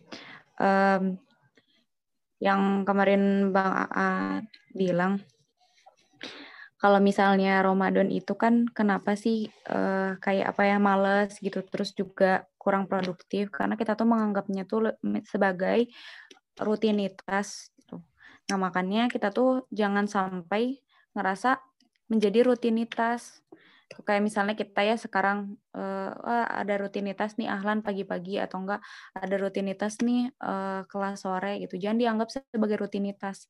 Maknailah setiap harinya tuh seperti hari yang benar-benar baru gitu yang kita tuh kayak first impression lagi wow gitu. Jadi setiap segala sesuatunya tuh wow gitu ya Tanajma ya. Iya jadi benar-benar uh, kayak baru lagi gitu. Terus uh, waktu itu Bang Aa tuh bilang ya yang kemarin di highlight. Uh, jadi kita harus memaknai kata-kata atau pertanyaan dari apa yang hari ini maksudnya hari ini tuh jauh lebih baik dari hari kemarin.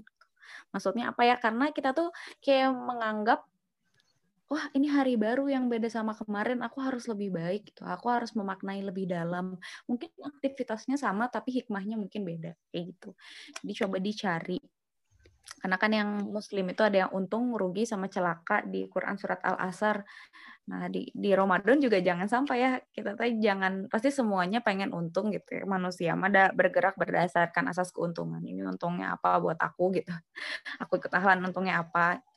Ya makanya kita harus cari keuntungan juga dalam kehidupan. Maksudnya kayak keuntungan di sini tuh eh, pahala-pahala atau ganjaran yang telah Allah janjikan jangan sampai ke skip gitu ya diskon-diskonnya tadi malah kegoda sama diskon matahari misalnya atau Ramayana ya gitulah guys jadi kalau mau pun beli baju karena kebutuhan ya kalau bisa dari sekarang sekarang bener Za. jangan di skip ya itu aja Oke. jadi jangan menjadikan rutinitas Oke, hatur nuhun.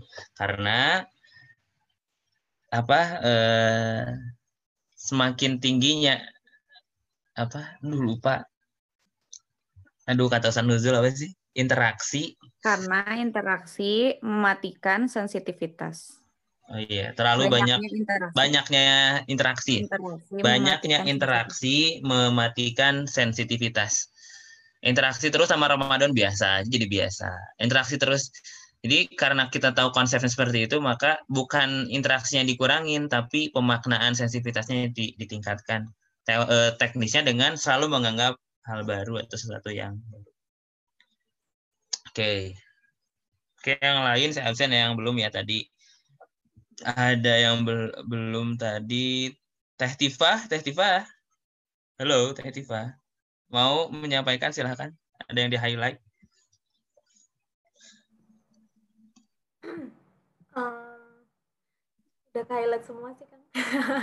Enggak sih sejujurnya aku kan baru karena kemarin di jalan jadi nggak terlalu fokus. Tapi aku mau highlight beberapa sih.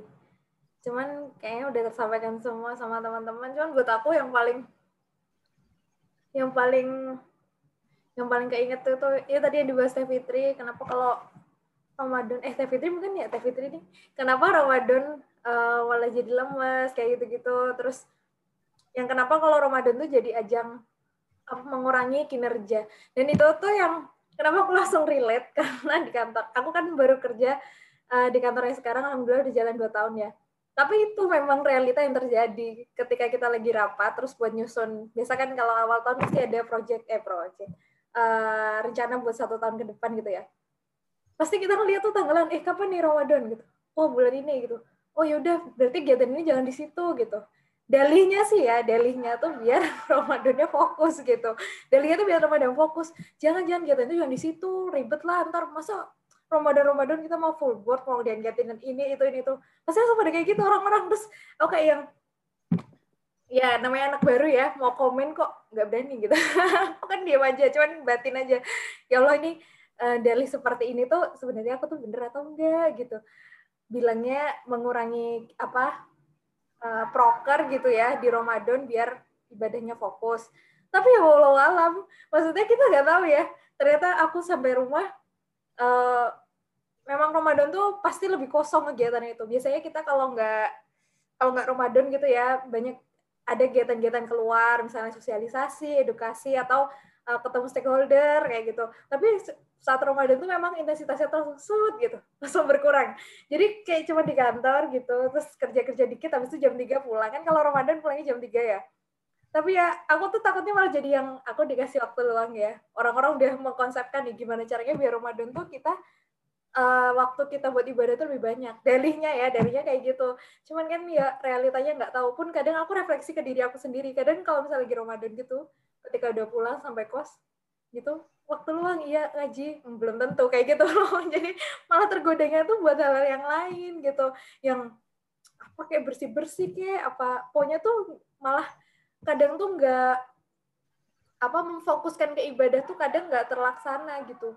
Jadinya kayak yang lah kalau gini mah mendingan nggak tahu ya. Aku jadi kadang mikirnya mendingan kegiatan itu ya udah kayak kata banget kemarin bilang produktivitas tuh tetap segitu gitu. Kalau bisa eh, produktivitas saat Ramadan meningkat itu nggak apa-apa. Yang penting kita tuh gimana memaknainya itu sebagai eh, jalan ibadah kita juga gitu kan. Aku malah kadang mikirnya lah kalau gitu mah mendingan ya nggak usah dibedain kegiatan antara Ramadan sama enggak gitu. Yang penting kan eh, niat balik lagi ya ke niat gimana kitanya sendiri gitu. Jangan malah jadi sok-sokan lah astagfirullahaladzim. Bukan sok aku kan kadang gitu ya cuman ya tuh namanya anak baru tuh mau ngomong aku tuh nggak berani kan kadang-kadang tuh pengen bilang lah "Ma, ini mah jangan nggak usah lah model-model dikurang-kurangin gitu ya udah kita biasa aja kayak ya biasa kita kerjain di bulan-bulan lain.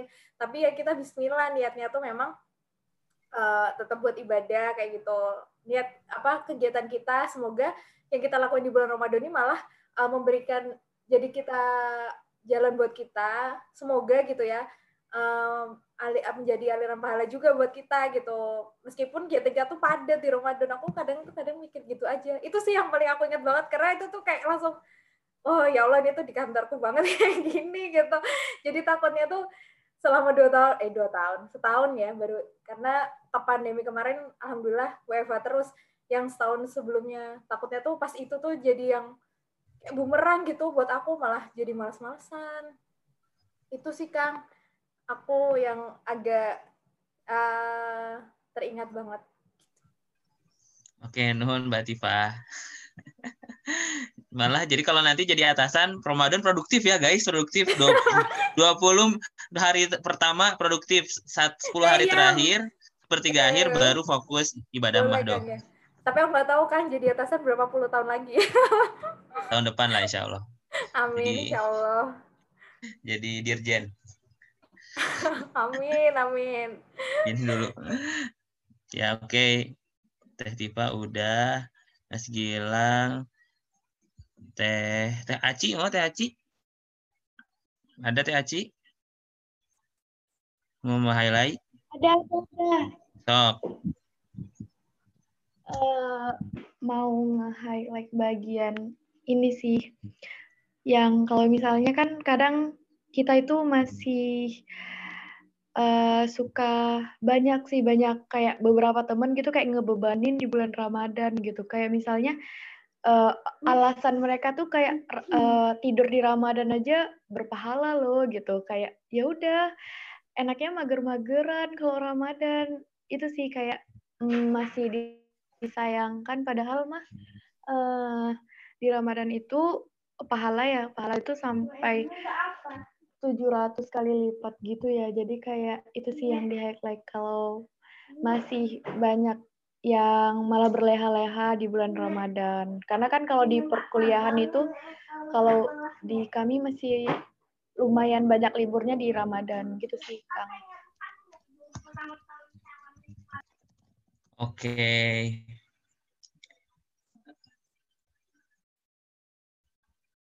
Nuhun. Ya. Eh, yang lain, Teh Aci udah. Jadi makanya jangan leyeh-leyeh. Teh Deput, ada yang mau disampaikan? Apakah hari ini hari ini nggak apa-apa karena kemarin kurang begitu bisa menyimak jadi baru baca nutulannya. Dari apa yang disampaikan barusan, insight-nya ada yang di highlight ya? Meng-highlight, highlight. Oh, dari tadi yang saya uh, apa namanya dengar itu banyak hal yang sangat agree yang mana tentang apa anak ya yang dari kecil mungkin itu deh Kang Kang Faisal ya yang ngomongnya tadi ya yang bilang kalau dari kecil harus diberikan tanggung jawab karena kalau enggak nanti mereka akan uh, lari ada ada apa habits untuk lari dari segala masalah yang akan mereka hadapi di masa tuanya gitu ya. Itu sangat sangat agree karena saya sendiri juga sangat dimanjain pas kecil. Dipilih, diberikan pilihan. Maksudnya dikasih rel ya untuk lari di atas rel itu. Jadi sangat susah untuk saya untuk apa namanya?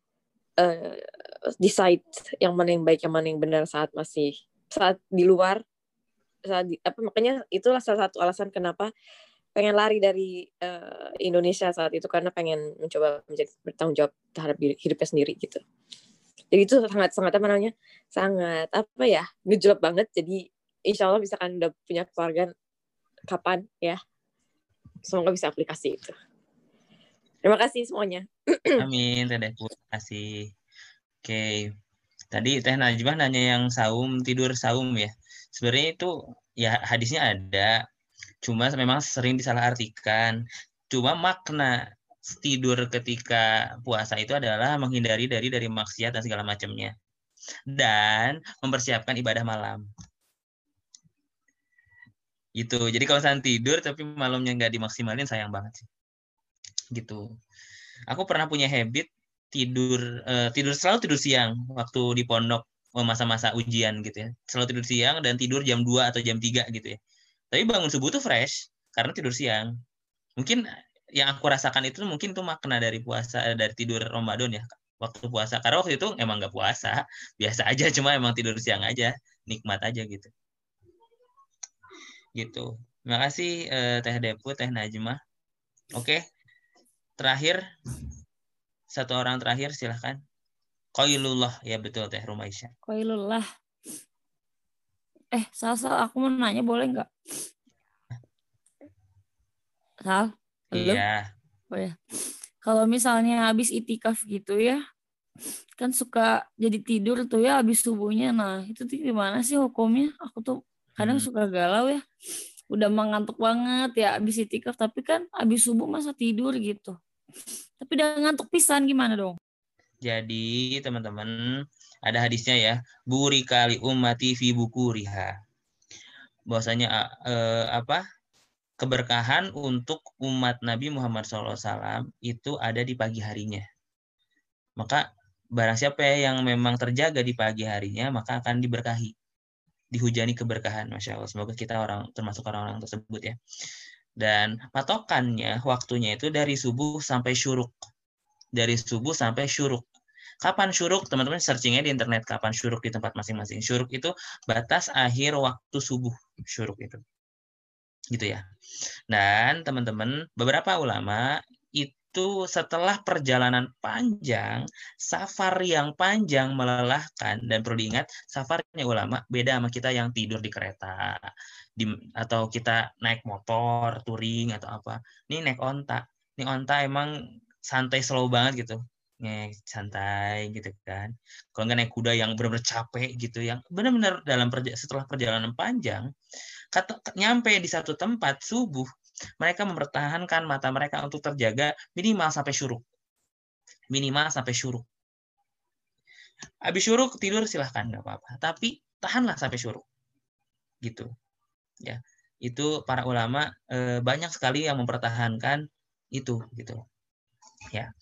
Walaupun ada juga pendapat lain. Kalau memang dalam kondisi yang tidak memungkinkan lelah atau segala macam itu jadi mubah tidur habis subuh jadi, jadi mubah. Tapi ada juga eh, para ulama yang mempertahankan subuhnya karena hadis eh, burika li umati fi bukuriha itu itu benar-benar eh, ingin mendapatkan keberkahan. Jadi dibalikin lagi ke masing-masing orang.